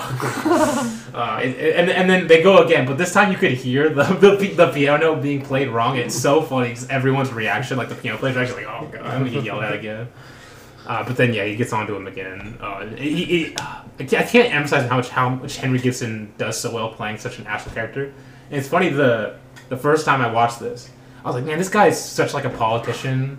Uh, he reminds me so much of a politician. And then the scene in the future when when, when he uh, they want to be governor. yeah, when, when, when the guy asked him to be governor, I was like, okay, that makes so much sense. now. Yeah. like he just gives like the politician, like Yeah. super fakey, like in front of the public, but like really an asshole behind the scenes. Like it's great. No, And I do love Frog just in general because like he's at least the personification of like the rock and roller in Nashville. Okay, like like a, yes, the changing yes. time almost of like Yeah. it's changing from these type of like country stars and folk singers to more rock and roll. Yeah. Yes. And that's kind of what that character is like. Like he's trying to make it still because he's in Nashville, but like he's got he looks exactly like what's going to be happening Yes. soon.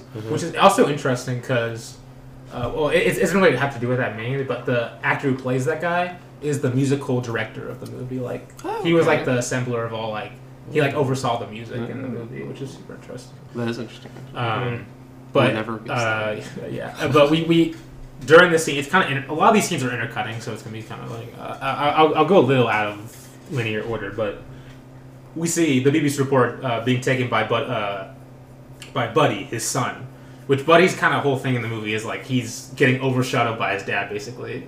Like he has dreams, but like he he'll never leave his dad's shadow, which is funny because like every time Haven Hamilton will speak, he's like, "And my son Bud is here," and like raving about how he like graduated from Harvard. Like Yeah, yeah. that's all he's ever gonna be, basically. Like uh, it's kind kind of depressing, but especially in that one scene, which we'll get to with him and the BBC reporter at the cabin. But uh, but like this, we kind of see the BBC reporter like we, we see the black choir with uh, Lily Tom Linnea is in the choir. She's white. She's the only white man, which is I don't know if he's trying to say something with that specifically, like her being the only white person in there.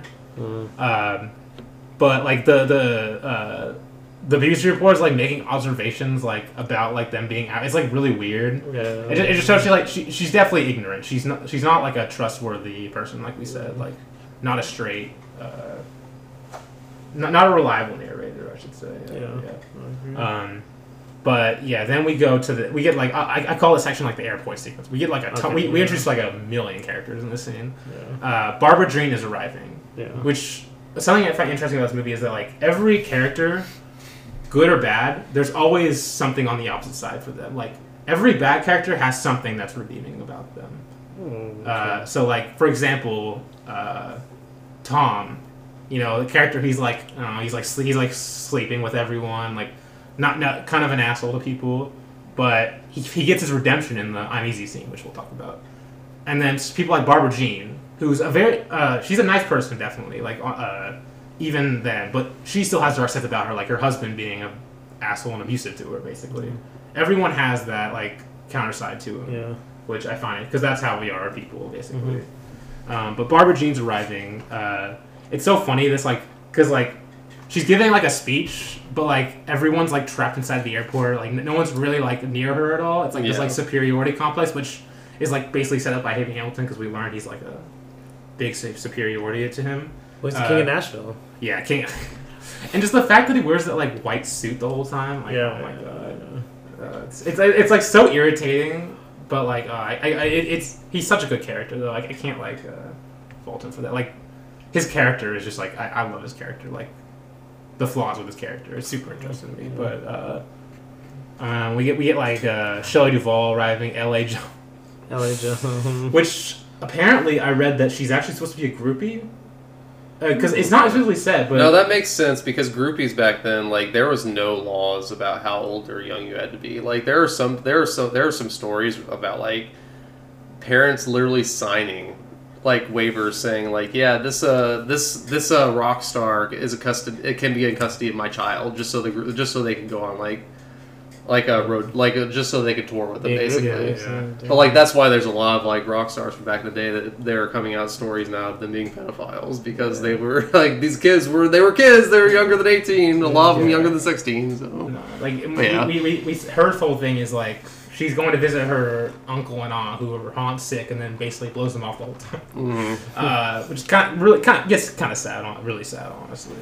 Um, but we, we also meet like well, we meet a bunch of people like Sueleen Gay for the first time, which her character is like it's like she's like funny until it isn't. Basically, is how I kind of see her character, and we see her like because she, the actress who played her, pulls off the horrible singing so well. Yes. Oh my god, it's like Oh, I mean, by being, by being a bad singer. Oh, Yes, yeah. Oh, okay. Yeah, singer, yeah, yeah, yeah. like, She pulls off the bad singing. but it's so funny though. Oh my gosh, like it is. I, I, I, uh, I it just feels too realistic, you know. Honestly, yeah. Um, but yeah, we, we like the Bill, Mary, and Tom Yeah, come in. show up, yeah. Uh, yeah, so so many people arriving, and we, we meet like a lot of the like the more mi- minor characters of the major characters. That makes any sense, but uh, we talked Yeah, a lot, like a lot the, about the wife that ran away was in the scene too I'm pretty sure so The okay, the no. singer at the very end she's in the scene too I'm pretty sure she's in the airport I'm pretty Is she in the airport? I'm I thought she pretty no. I think she's in the truck with her husband. That's where we see her first. when she ran away she ran away though no, the, the, she runs away during the car crash scene. oh okay I think so. Yes, yeah, pretty yes. I could have sworn that we saw her in the scene too but I'm probably wrong sure. Yeah, but then uh, so we get the, the scenes of the. Okay, no. So Barbara Jean gives her speech, and then she she wants to Her go to the airport to meet her fans, and then collapses basically. Yeah. Um, but then after that, we get uh, basically. I, I love this shot specifically when McCarran's listening to the traffic uh, wreck scene. Uh, but but um, we see all the cars backing up at the same time, and I was telling you earlier, it gives me heavy oh, traffic. dude, definitely. yeah. heavy I thought the same vibes. thing. I was thinking, uh, was it Mon Oncle whenever they all back out simultaneously, or is It- that it- playtime? Play, playtime, playtime. Yeah, yeah, because they all yeah. back out and pull out so simultaneously. Yeah. This is like the this is like Yeah. like the dysfunctional And- version and- of that. and the this, this, American this version brings up my that. theory that Honestly, I yeah. had this theory that Altman had to know Tati and some. He had to like take some inspiration from Tati at some. I can point. definitely see I, I haven't seen any proof like I haven't seen any proof. But you, you just found an article about it earlier. But Well, just people have compared them before. yeah, which it, it makes so much sense, especially like scenes in this movie to me. Um, and we'll see in some future movies too. Uh, silly next week, but. Um, uh, but also, I, I, I this, this, the the car crash scene also kind of reminds me of anyway. Just like the the far away camera, and this car crash scene is insane. No, I don't know how they did this, but like just the way like the couch falls off, and then you get like all these cars like sliding into each other. Like Dude, this is like the biggest fear of anyone driving on a highway ever. It's Honestly, like this yeah. fucking this motherfucker in the truck didn't tie this down well enough, did he? but yeah, and like even yeah yeah, and then even like uh, yeah the boat like with all the water like just like spilling out, and the boat falling off of the truck or whatever. But then we see like the, also another like kind of Tati is when everyone's like uh, waiting on the road to get cleared. Everyone's like socializing with each other, basically. Yeah. Yeah, yeah. Um, there's some Yeah, great that, scenes. that definitely feels like, like a Toronto all the movie. famous people are giving out autographs and stuff, and like uh, we, we meet the mysterious glasses guy. I think for the first time here when his car gets stolen. Uh, That's kind of what I call him. I don't I don't remember his real name. They don't really say his real name in the movie, but you know what I'm talking about. The try to say it. The, the guy who yeah, assassinates yeah, Barbara the Jean, yeah, assassin, basically. assassin. Which is funny because were you guys expecting? Yes. Because okay, there's a lot of hints towards it. Without Yes. realizing. Now that you see it, he's yeah, just it makes he's just way too nervous and like and like he's yeah. way too nervous and he never looks like a musician. Like why is he carrying Oh, around this fucking thing? And it's Like, funny because like yeah, there's like multiple scenes that I kind of hint at, like uh, the scene where he's way too nervous about losing his his. yeah, case, like, he, he's on the honestly. phone with his way mother, and then Yeah. uh, L.A. Joan is uh, like uh, pick, picked up his uh, case, his like violin case, and then he like he yells at her to put it down. Like, yeah. Yeah. uh, Joan, put that down. Um, but yeah, I, I love oh man, the scene where the BBC reporter is interviewing Linnea, and like telling it like uh, uh, the BBC reporter uh, asks her, uh, uh, do, "Do your children want to sing as well?" And uh, Linnea tells her that they're deaf. And then and the BBC reporter's like, "Oh no, that's Oh. tragic." And then like Linnea trying to like tell me, "No, no, no, it's it's fine. They're, they're still like uh, thriving or whatever." And then she like keeps going on like, "Oh, it's so sad, the Yeah, misery." yeah, oh, yeah. God, so I don't want to hear anything about it. Well, dude, this is like that. Just reminds me of like anytime there's any draft pick in the NBA or NFL or something, they always go for the, like the Oh crying my sap, God, sob honestly, stories. Like yeah. that's just that's just that's just like people in like news. Are That's, just that's basically what for she is. Though. tragedy, She's so- searching for some kind of like tragedy. yeah, some kind of basically story though. She, Yeah, Yeah. she, she, she's. I think she's supposed to remember the American some media and how like yeah, kind exactly. of like No, because when Yeah. the cars crash, she says, uh, "I need it. It's America." Those cars smashing into each other, all those mangled corpses. oh my gosh, yes. like yeah, the, we see a few scenes of her narrating stuff that's hilarious. Oh my god, but uh, But yeah, when, when she's walking the, bu- the bus yard, I have that. I have That's that whole one, yeah, quote that written down. really I'm gonna read That that out. really so, yeah, oh my god, but um. Uh, She also goes to interviews in the scene. She interviews Tommy Brown, the black country artist. Okay, yeah. Which is so funny because it's Tommy Brown that lets her in, but she's yeah, like waiting she- for Tommy Yeah, Brown. they're It's like, waiting for yeah. He's like, her, yeah. oh my god, it's so funny. Um, we don't even see like the end result of that scene either. Uh-huh. Like she, he's he's like, he's like, uh, yeah, Tommy Brown likes to get his makeup on while he's like applying makeup, and she's like still oblivious, and it's like, yeah, this is his, uh, his wife right here, and then she sees the uh, her being black, and she real, I think she realizes that. I'm like, oh, okay, never mind. Like, because in a way, Tommy Brown's not even really like a, it's more of a white person name. I, I feel like, Tommy Brown. yeah. I mean, like, okay, like I could see why, like. Uh, I can see why she would think that's why. yeah, yeah, white. yeah. He was Which, yeah, his his character's something like we see a side uh, interesting part of his character in a second. Well, no, it's just it's. I mean, I don't know if it's her being racist, but it's just like if you think of a country star in the '60s, you don't think of a black man, even though that's where literally all country music basically comes from, is blues, which is Oh, made yeah. by black men. So yeah, she, she's very ignorant. Her character, yes, in, in a very funny way, in a way. um, but then we get kind of the these scenes with the two bars at the same time, which he, he does this later in the film. It, it kind of mirrors the end of the film, and towards the end of the film, where we have the uh, the, the bar scene and the strip show scene. Yeah, yeah. They're kind of the same, like Yeah, mirror okay, each other in a way. But in both those scenes, we kind of know everyone at that point. Well, this we're, we're still kind of learning about everyone. Which I feel like is a big difference between the two scenes. Uh, but we get a lot of stuff happening in these scenes. Like uh, the, the first the first bar, uh, the two girls singing about God being like their best friend. The Lord is my best friend or whatever. And then immediately after ordering beers. uh, there, there's so many moments like that where he's like, uh, it's so funny. Uh, BBC reporter meets Tom in like, one of them. Like uh, we get. Uh, uh, the guy heckling Tommy Brown, like that's the widest term, you know, Yeah. obligatory uh, uh, in, in town. And he's like, "You marshmallow," like uh, it's it's I uh, it's like uh, I don't know. I don't I, like. Do you got what do you guys? Think I guess of? there's another. I guess it's another black guy basically giving him shit. Yeah, for it is, being- it is, being like- too white or something. I guess it's something about I don't. I don't know being if a country like, singer, basically. I guess. Yeah, I, it's may- maybe like how like basically African Americans have to conform to the white person's like standard, basically the white like uh, in America. I feel like that might be what he's saying. But uh, we get like Sueleen Gay's first performance, which this is the performance that gets her the gig Gets at the noticed, strip show, which she doesn't know is a strip show, basically. Yeah, yeah. Which is it, it starts which out I didn't fun- know was a strip show. I didn't. I didn't. Well, I don't think she knew connection, at the beginning, so- they, they kind of dance around the point, basically. Yeah. Like, don't want to actually say it, but like I, I love when Silly Gates sing and you see Albuquerque's husband drinking the beer. Like his disappointed face is so Yeah. funny. Yeah. Oh my gosh. Uh, But she still gets the gig because like the, they call the campaign manager or something, yeah, and they're like, and he hears the name and he's like, oh, if, her, if she's even half as good as her name, we gotta hire her or something. Uh, yeah. Oh my gosh. And yeah, as I said before, her singing is so funny. It's so bad, but so funny at the same time. Let me be the. No, Yeah, yeah. I'm not gonna do it. But, uh, That'll be the song played in the minute. no, but it's funny. It's funny when we get the. Uh, uh, the he's calling them, which we see Lydia's husband with uh, John. What's his name? Uh, his last name? The the political guy. I'm just gonna call Okay, yeah, campaign guy. manager. His name's John something, but um, so they're, they're, they're taking the call, and there's like you don't really know where they're at, but then you see Lydia's husband walk away from the phone straight into like the dinner table with his kids, Oh, because okay. they're they're they're like the suburban family, the, Yeah, the, yeah, uh, yeah. like the the typical suburban family. yeah. But he's walking basically hiring a girl to strip for like the Yeah, political donors, basically. Which is funny because then uh, we see the scene with them and the kids, like you know, interacting with the kids, like oh, it's cute, and then we see the the, the mother get taken away by like uh, Tom the, or the Tom, Tom getting phone calls and stuff. yeah. It's like there's always like a dark side of the suburban family. I feel like that's kind of what I read from that, which I found super because it, it's like it's like it's enveloped by both of the parents. By both of them or what they have to do. Yeah, some something like uh, dark about them. No, not, like you, you see what I'm saying, basically. Yeah. At least Uh, like yeah, they have other aspects of their lives basically. That's like not very family. Yeah, yeah. like they're, they're not the ideal. Not sort of- they, they have their dark, like the darker side in a way. I, I don't know. Dark, dark might be too.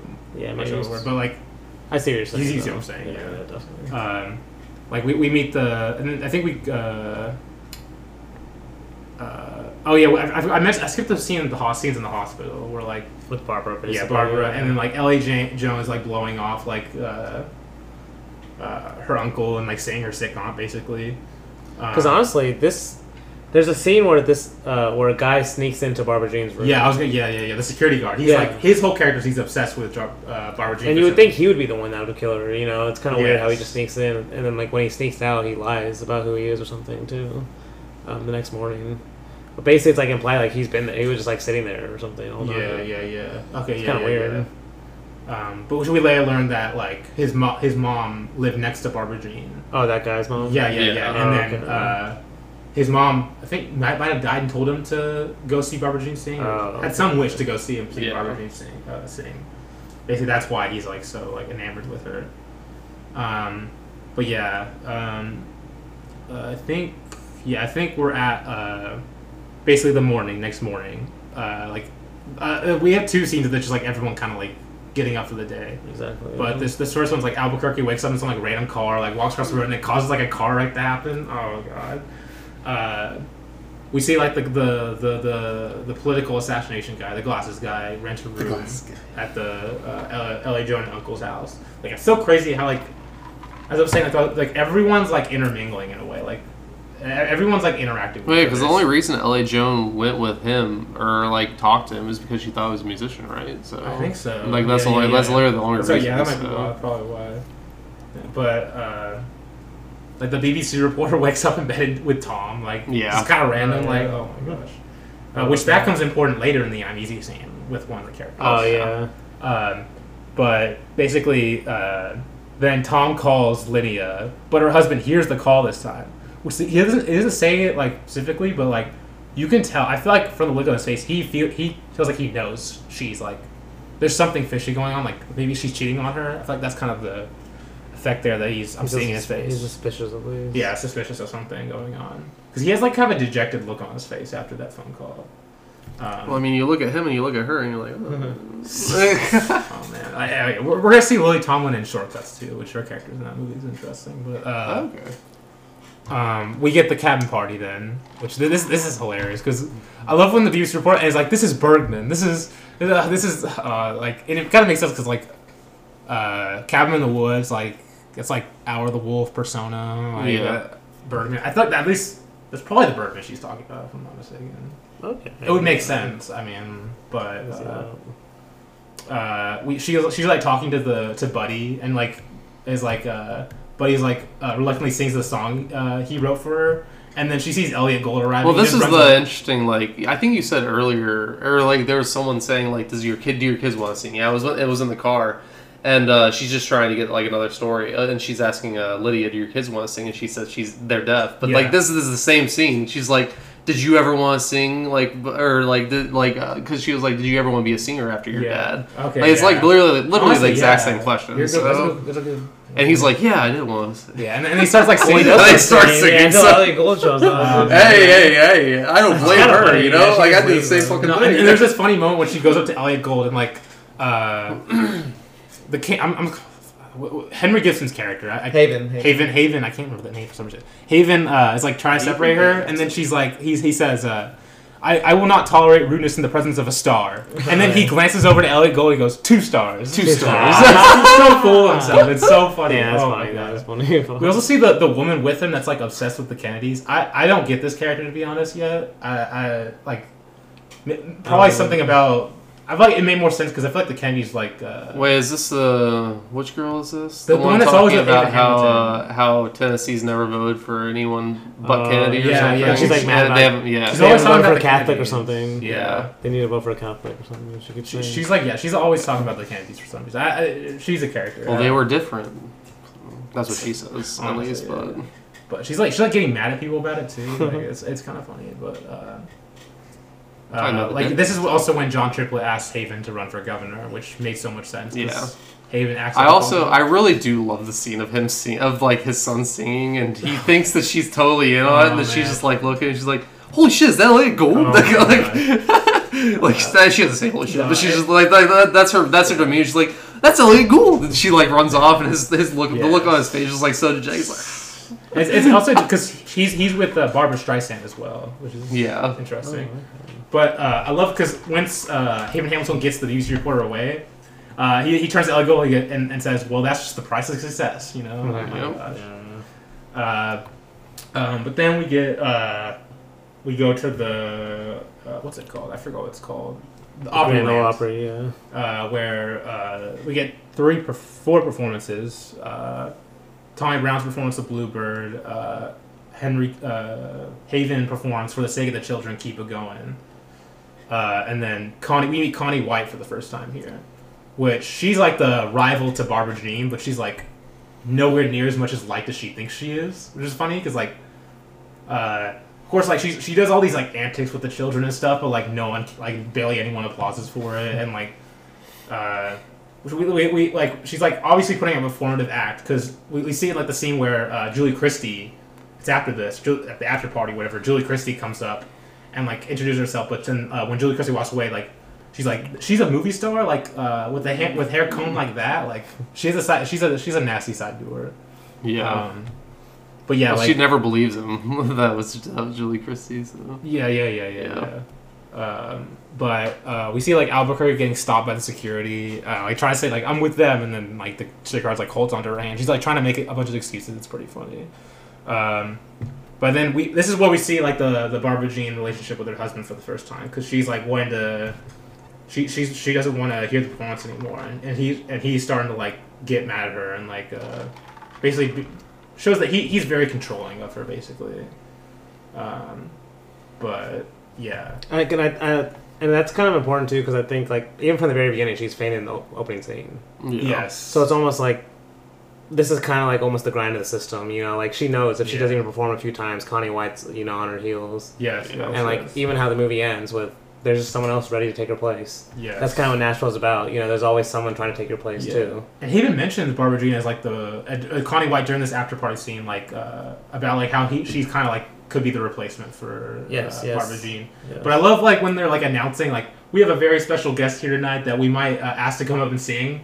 Haven Hamilton, like uh, when they're about to, Haven Hamilton's like starting to get out of his chair, and then they say Connie White, and then he goes and starts applauding, all like just like, kinda Yeah. like oh man. These are the moments that kind of make his character for me for sure. Um, uh, but uh, we also see Bill questioning where Mary is, basically to the they're the the car driver, which he's like a character in this movie where he's like he like he like thinks he's closer to the uh, stars than he rather is. He's and he plays the same guy that played uh, Harry in The Long Goodbye. Um, Oh, Oh, okay. so he's like uh, he- he's very good at playing. Who like, is kind of- Bill? uh, the, the the the guy in the trio band that wears the glasses. That's married to Ma- Oh, okay, okay, okay. Yes, okay. He's married to Mary, but he's Gotcha. like Tom. Tom and Mary's the one who we see together. Yeah, Yeah. yeah. It's it, it's it's a very messy situation. I'll say that. But then, funnily enough, this is when we see Mary and Tom wake up together. Yeah, yeah, yeah. I, it's, it's, I find it so Well- funny how like just like every morning he just wakes up. He wakes up He's with waking up. Well, because when he's singing that uh, that song, Yeah. it cuts across all the women's faces. Oh yeah, well, Yes. um, that's that's like my favorite scene in the world. Yeah. That's a Hold on, scene. Hold on, hey, hold don't your talk horses, about Danny. it. No good. Don't get too excited. um, but uh, yeah, so then we see. Uh, okay, so this Well, they next go to morning club is. after. Say that again. They go to a club or something. Wait, that's what I was talking about. Oh, there. okay. I, I'm kind of done, done with that scene because then I think Connie White performs again. yeah, yeah, she's Yeah. singing. Pick up, man. Okay. Uh, but then we get the next morning. They wake up in bed. But uh, I find funny about this next morning. After all of that, we, we, we everyone's going to church basically, which is Yeah. such a good portrait of America Yeah. because that's basically what like everyone's like super sinful like throughout the week. But then they just go to church and like basically wash away all their sins. Like, oh yeah, we're good. Like kind of just a reminder, like, oh, I'm a good person, like for sure. Like trying to convince themselves. no, I like all the different churches we see too. Honestly, yeah, like the contrast between them. Yeah, yeah. Um, and, and it's funny also not just because what's come before it, but what we see after it. It just it's kind of it's more funny. Like after the church scenes, Oh, everything that goes yeah, on, yeah. it's like super funny. What? Um. Okay, my notes it says they go to the. Well, okay, so it's during all this church scenes where we see the BBC uh, Yeah. woman at the bus. Ve- vehicle junk. No, this, this is the this The is the, this is the car one. yeah. The The bus, bus car later. one, Bus okay, one's yeah, Yeah, later. the car one's good too, though. Yeah, I, I didn't write down the vehicle one, but I, I wrote down the bus one for sure. Uh, She was just like rusted Yeah, vehicles, good. all Oh. going here to die. Yeah. it's Oh something my like that's like a battlefield. and, and then she, like, she oh, encounters like the, the, the mysterious glasses guy there. Like, Yeah, yeah. uh, like just like okay, okay, no, you're right. Sorry, Yeah. I was gonna say. Um, yeah, it's after all these church scenes where we see him at the NASCAR race. I think. oh, okay, yeah. This, But this, yes, this yes, is yes. kind of what I was saying about California Split too. He's like just showing different environments in America. Yeah, You but, know? but also it, it's so funny to sing because we see Albuquerque go and perform, but the whole point of Al- you never hear her sing until the end. Like, he, like it's so funny watching her ghost like really hard at it, and you just can't hear her. Yeah. because all the, the, the cars All are going cars are going and by. stuff. Like, Yeah. oh man. Yeah, that's true. Yeah, and Yeah, it, yeah, it's, yeah. it's like, she's like really into it too. Like she's like making all like the body motions, but she's just like Which it's kind of funny because like Sueleen Gay is the one we hear a lot, and she's terrible. yes. Albuquerque we never hear, and she's actually good. Oh yeah, she's better than anyone. Everyone Yeah, she's basically. basically Yeah, her voice is better. Which there- there's still. I'm not saying like Barbara Jean's voice is great. Yeah, she's well. good too. There's also No, Connie White is good too. Yeah, no, there's Uh, no, no, she she's a okay. no. Her song Memphis is good. I actually like that song Yeah. No, I like I like a lot of the songs in this. Yeah. honestly. Um, but yeah, I, I don't really like the Haven Hamilton songs either. no, no. I mean, 200 Years is kind of funny, but like the other ones are like, uh, Yeah. I'd rather not listen to these. Um, but th- th- this is when we see uh, Alice and Bill argue with each other about uh, where she's been, like uh, about her cheating on him, and we see all this argument happening, like that they're like going at each other, like, and then John Triplette knocks at the door, and then like when he comes in, invite, and when he invites her in, uh, when he, he invites him in. Uh, they, they, they like go back straight back to acting like a regular couple, just like performative, Yeah. like uh, masking what's going on behind the scenes. Dude, and he's just like, you go, what happened here? He's like, oh, we're just moving or something. Yeah, oh no, like, he did like oh we had a uh, party last night. you Yeah, know, yeah, like, something like oh man.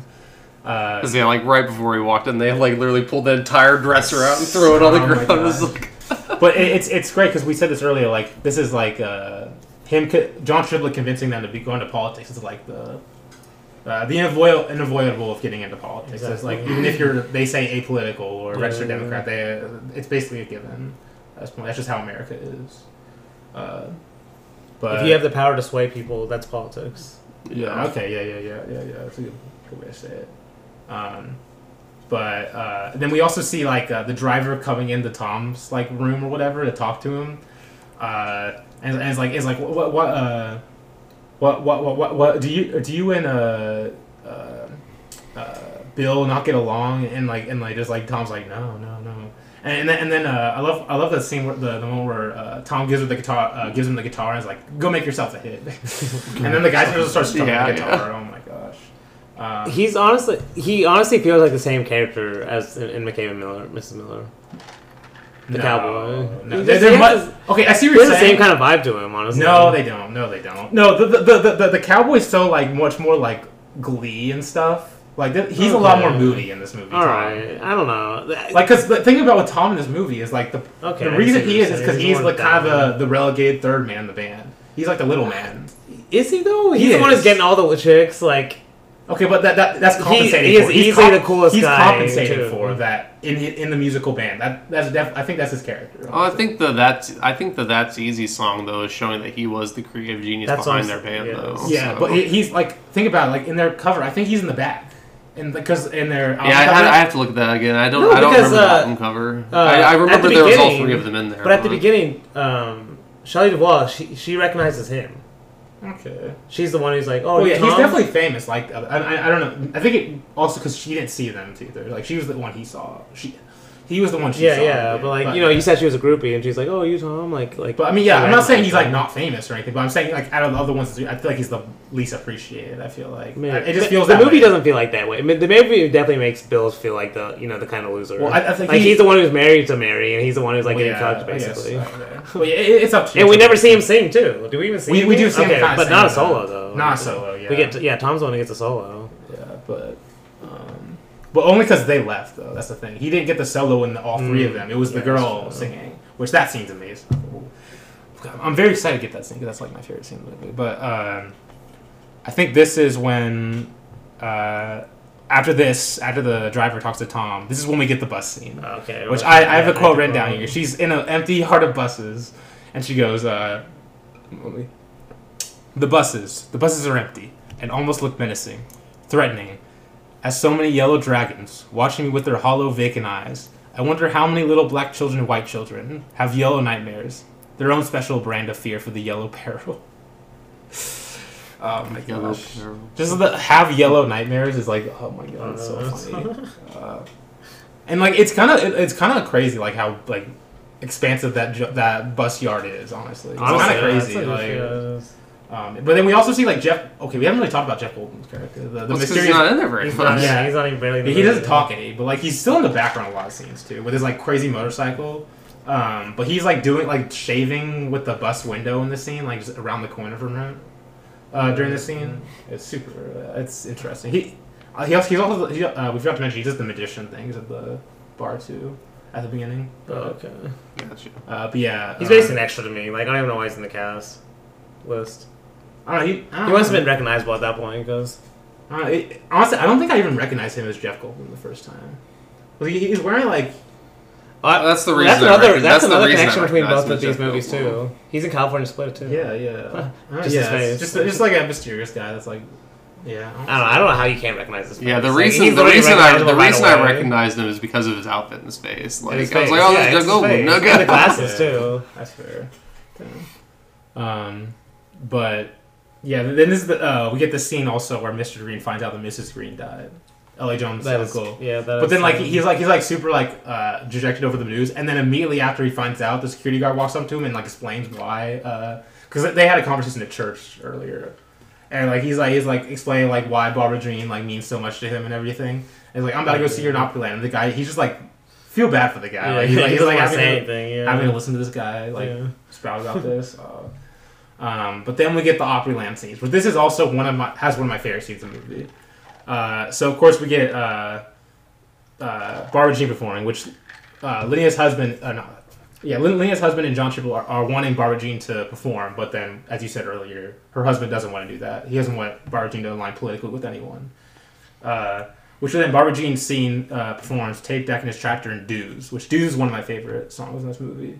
The second one she sings, but then we get the the amazing breakdown scene. Yeah, Oh my gosh, um, which is very sad. very sad. But the, the Ronee Blakley, the actress, she does such a good job, and there's like just the uh, the way she like.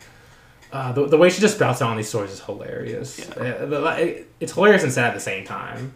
But No, you can tell it's like that's all like well even the beginning from the very beginning of the movie she's already breaking down. yeah, Like literally we see her in a hospital more than we see her singing. oh yeah, you know. yeah, yeah. And then like it's kind of sad too because like every time she's about to start singing, she like you can tell it's like her brain is like breaking down because she keeps having like Yeah. a memory. She just says some old Yeah, random she, she's memory. distracted by Yeah. something. Yeah, Yeah, It's like it's like watching a person age. Like yeah, but it's almost like almost like saying like this is like watching a music star age, honestly, and it kind of is because like yeah, well you see her die literally at the end, Yeah, but it's almost like you know this is the cycle of pop stars. You know, Honestly, yeah, like you don't like- have a lot of pop stars in their forties. yeah, know? yeah, yeah. They get yeah. they, they, they have young careers like like athletes. You know, Yeah, yeah, yeah. Like and uh, like like one part she gets distracted by, she like, looks up at the sun, and starts talking like spouting about the sun, and then like relates that to a different story. It's kind of it's pretty crazy.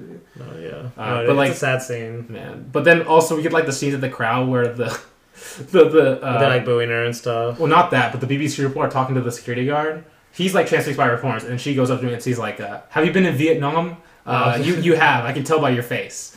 And then and then l- later on, uh, she asked, "Was it awful?" And then he goes, "It was kind of hot and wet."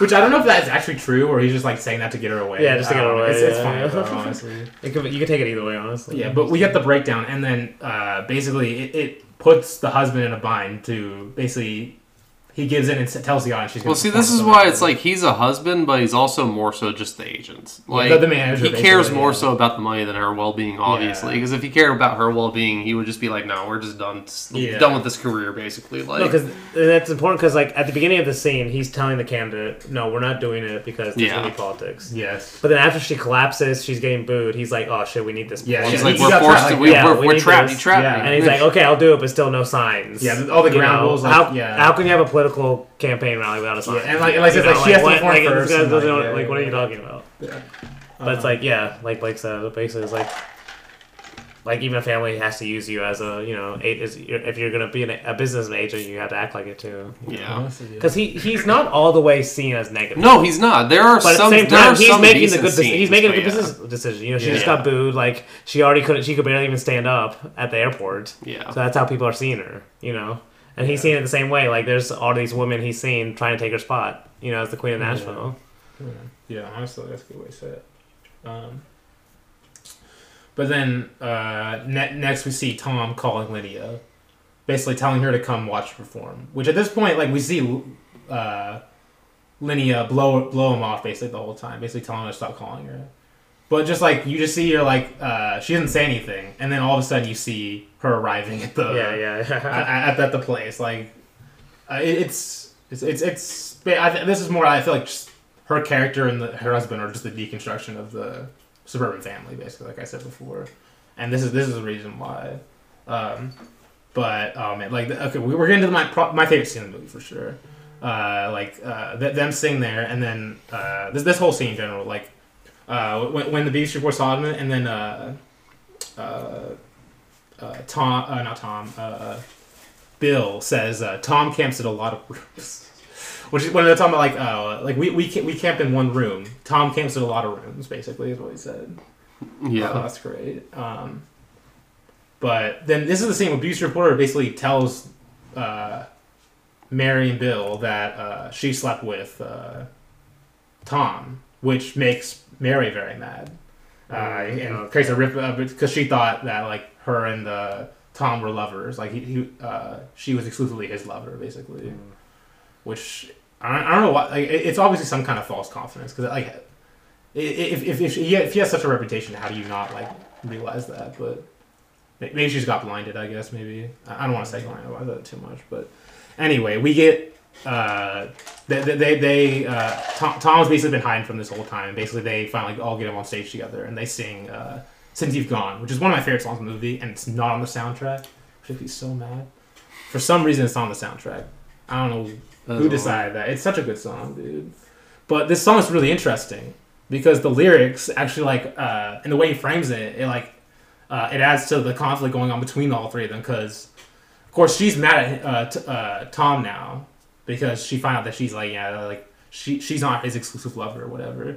And uh, the way he frames it, he's framing them two, her and uh, Tom together. And the lyrics are like, "He's all I ever wanted. Why'd he run from me? Since you've gone, my heart is broken another time."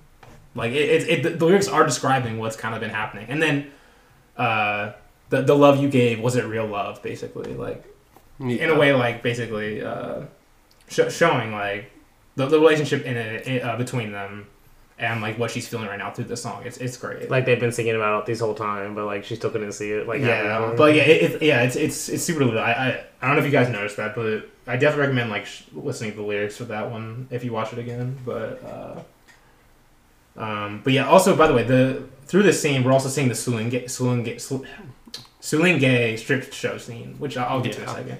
But this is when we get to Tom performing "I'm Easy," which this this scene's amazing because he's, he's singing "I'm Easy" and he said, "I'm gonna dedicate this the girl tonight." But there's like four or five different girls that think it's for them, basically. Yeah. And Altman's doing it. He's just like, he's barely, he's, he doesn't even show him playing too much. He's just showing their faces because they all think it's for her, for them, Yeah, yeah. and they also realize it's not for them. Yeah. Because uh, like each of them start looking back and like every, they're starting to come out of focus, and you just see um, Linnea is in focus basically the whole time. Basically, like it, the the focus kind of ends up on her. Yeah. She's like the last person in focus, basically. Yeah. But just the way, like, uh, the, the way the song is like contrasting with their faces, and it's so good. I, I love the scene. Do you guys love the scene? Oh, yeah, no, it's that's great. It's a good yeah. song. Um, but yeah, then we get Uh, the it's Sulinke strip scene, which this is this is like. The, when I initially watched it, I was like, okay, this is like funny, but now I'm like, damn, this is like No, it's messed sad. up. Yeah, it's Honestly, it's, really yeah. messed up. Honestly, like she generally thinks that like she's like uh she's good at singing. Like she's like this is this is this is like her big break or whatever. And just just the way that like everyone's like slowly like starts to boo her and everything, and like uh she slowly has to realize she has to strip for everyone. It's Yeah. But the way they get her to strip though is promising her another performance where yeah she'll yeah to sing. with Barbara Jean. Yeah. which we'll, we'll talk about in a second, but it doesn't end up happening. But yeah, and then It was never going to happen. Yeah. Just, just the way, just the way she like objectively, it's like it, it's not even like And the fact that it's a politi- it's a show for raise money for politics too. yeah. Oh my gosh, like and like the way like she's stripping too. It's not a glamorous way. She's like very. It's very obvious she doesn't want to do it. You can tell.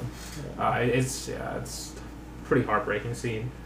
But and then basically like afterwards, like uh, okay, the, the the black guy who's the employee, or uh, coworker. Yeah. I don't know if they have like a romantic relationship or not, but like he's like trying to convince her, like, uh, come to Detroit with me. Like you're never gonna make it, but she's still like, no, I'm, I'm gonna perform with Barbara Jean tomorrow. Like she's still holding on to the hope. that, Yeah. Like she's actually gonna be something, even after all that, basically. yes. Which That's what makes it sadder though too. It's not Yeah. like this is a moment where she realizes what's being done to her. yeah, It's she more like okay, I just have to get through this and then I'll have my big moment. yeah, you like know? yeah, it's it's very much a lot of false hope. Yes. But uh, but then yeah, we get we're starting to get to the end now. Like uh, that this is when Tom and Linnea uh, wake up in bed together.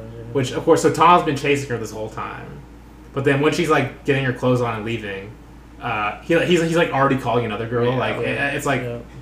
uh, you sort of think she's like the end goal for him, but then it ends up like uh, no, she's just another girl, like just another chase for him, basically. Yeah.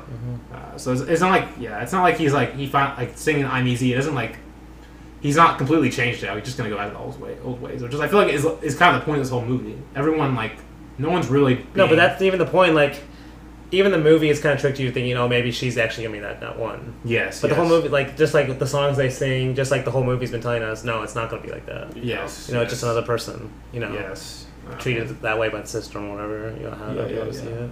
Yeah, it's a good way to say it. Yeah, but then Because you keep thinking, oh, this one will be the one, or she'll be the star. You know, like, or this will be the moment. You know, Yeah. and it kind of just like it's all the same, really. Even though they're all good moments in the movie, they still feel more organic. You know, Yeah. yeah, like- okay. like to me, even the good songs aren't that good. Honestly, I'm gonna be honest. Like, I mean that's fair. uh, like I like some of the music, but to me, I, I never watched any of the movie. I was like, okay, damn, I love this song or anything. I don't know why. I, Maybe really, I I, I to mean, rewatch I, it. get- I don't know if I'd say it. I, I- I just really like some of the songs, honestly. Like, They're toe tappers. Okay, uh, yeah, yeah. Just- not There's your some speed, I guess. There's some toe tappers.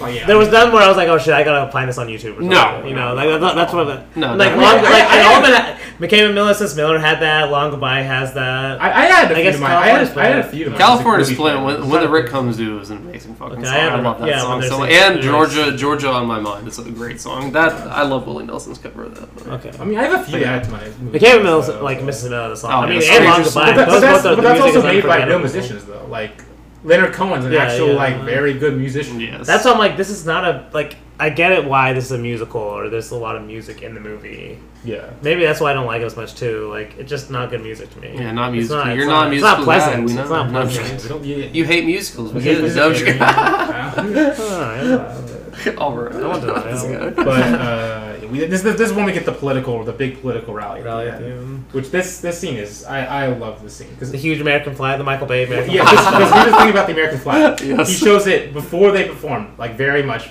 but he also says it shows it in the middle, like when uh, the assassin's staring, like you see the assassin and Barbara Jean cutting back and forth. Yeah. He shows the American flag again, but then the final shot of the movie, he moves up and like has the American flag in frame. He's beating it, like he's like beating you over the head with it, like. Oh yeah. This, this, he's like finally trying to say like this is this is what America is. Like this is the essence of America.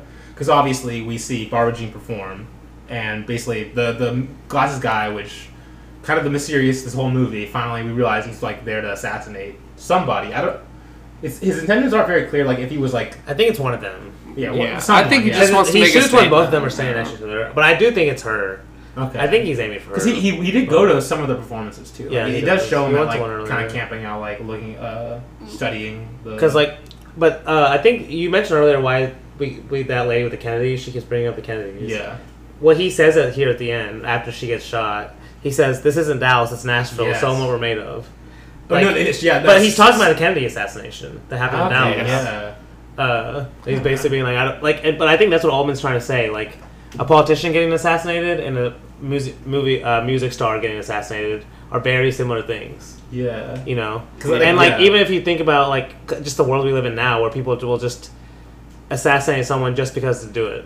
You know, Yeah. Like, no, see, that's like the best part of this entire ending is like there are so many things that happen after Nashville that are directly what Robert Altman's basically doing here. Yeah. Like, like so, like 1980, John Lang gets he gets murdered. Like, like Well, that's basically it's it's not the same exact thing as didn't get murdered on stage while performing or anything, but like that was the first major But murder. like, why of a would movie someone? star- Yeah, of like exactly. a, a the- musician. even asking the question of why would someone want Yes, to like uh, why assassinate? And it's because a big and movie hit, star? the whole reason the guy, the assassin says like he, this guy's Uh, more famous than star. Jesus, basically. Like he yeah. doesn't deserve to be that famous. Like he doesn't deserve this Yeah. lifestyle. I'm just gonna kill him. No, apparently, Like, because I was so- telling Luke, but I think it was before he got here, that uh, Altman got called like right after the Oh, assassination, damn. and they Oh, asked him like, "Do you feel any responsibility for this or anything like What? like something like that?" Or like, Do you feel any responsibility? I don't know if for it's responsibility or if it was like, "Did you see this cup?" Basically, no, okay, that that's a way better question. But it might have been responsibility because I think it was. I, I don't remember exactly. that's, that's was that would be such a right after. stupid. That would be such a Yeah. stupid thing to ask someone because because there's just foresight in that, and there's foresight just in the way America decides to handle gun violence. Yeah, because I'm just like, oh, we really gotta show them what we're made of. Move on. Yeah, like, it, it, it don't. instead they, of solving they, the they, problem. They say like, it don't worry me, which is it don't worry. It's, oh, it's, 'cause so, it's it- it-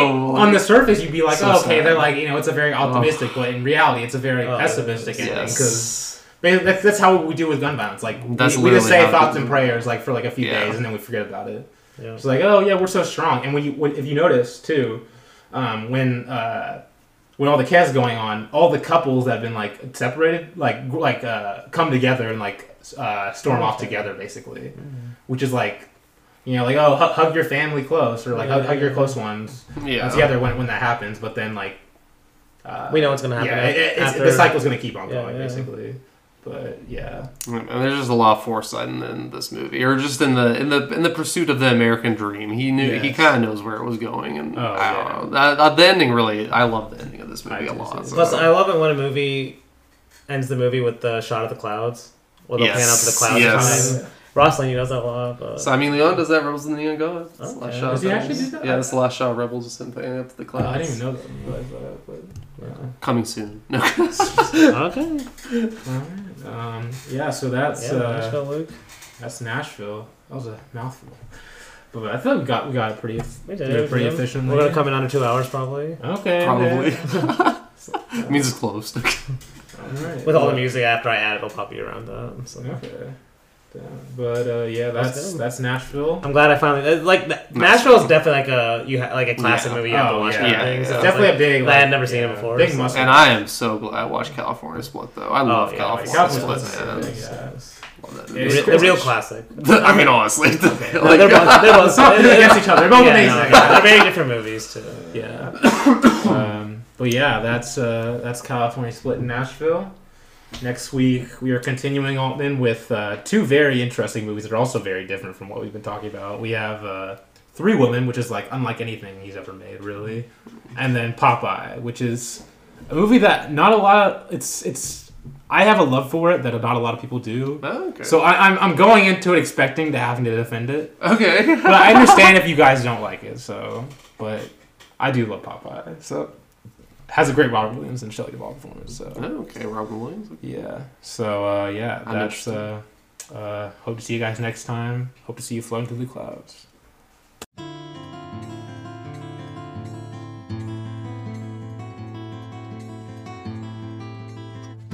It's not my way to love you just when no one's looking. It's not my way to take your hand if I'm not sure. It's not my way to let you see what's going on inside of me. When it's love you won't be needing, you're not free. Please stop pulling at my sleeve if you're just playing. If you won't take the things you make me wanna give. I never cared too much for games, and this one's driving me insane. You're not half as free to wander as you claim. But I'm easy, yeah, I'm easy. Give the word, I'll play your game as though that's how it ought to be. Cause I'm easy. Don't lead me on if there's nowhere for you to take me. If loving you would have to be a sometime thing, I can't put bars on my inside. My love is something I can't hide. It still hurts when I recall the times I've tried. But I'm easy. Yeah, I'm easy. Take my hand and pull me down. I won't put up any fight because I'm easy. Don't do me favors, let me watch you from a distance.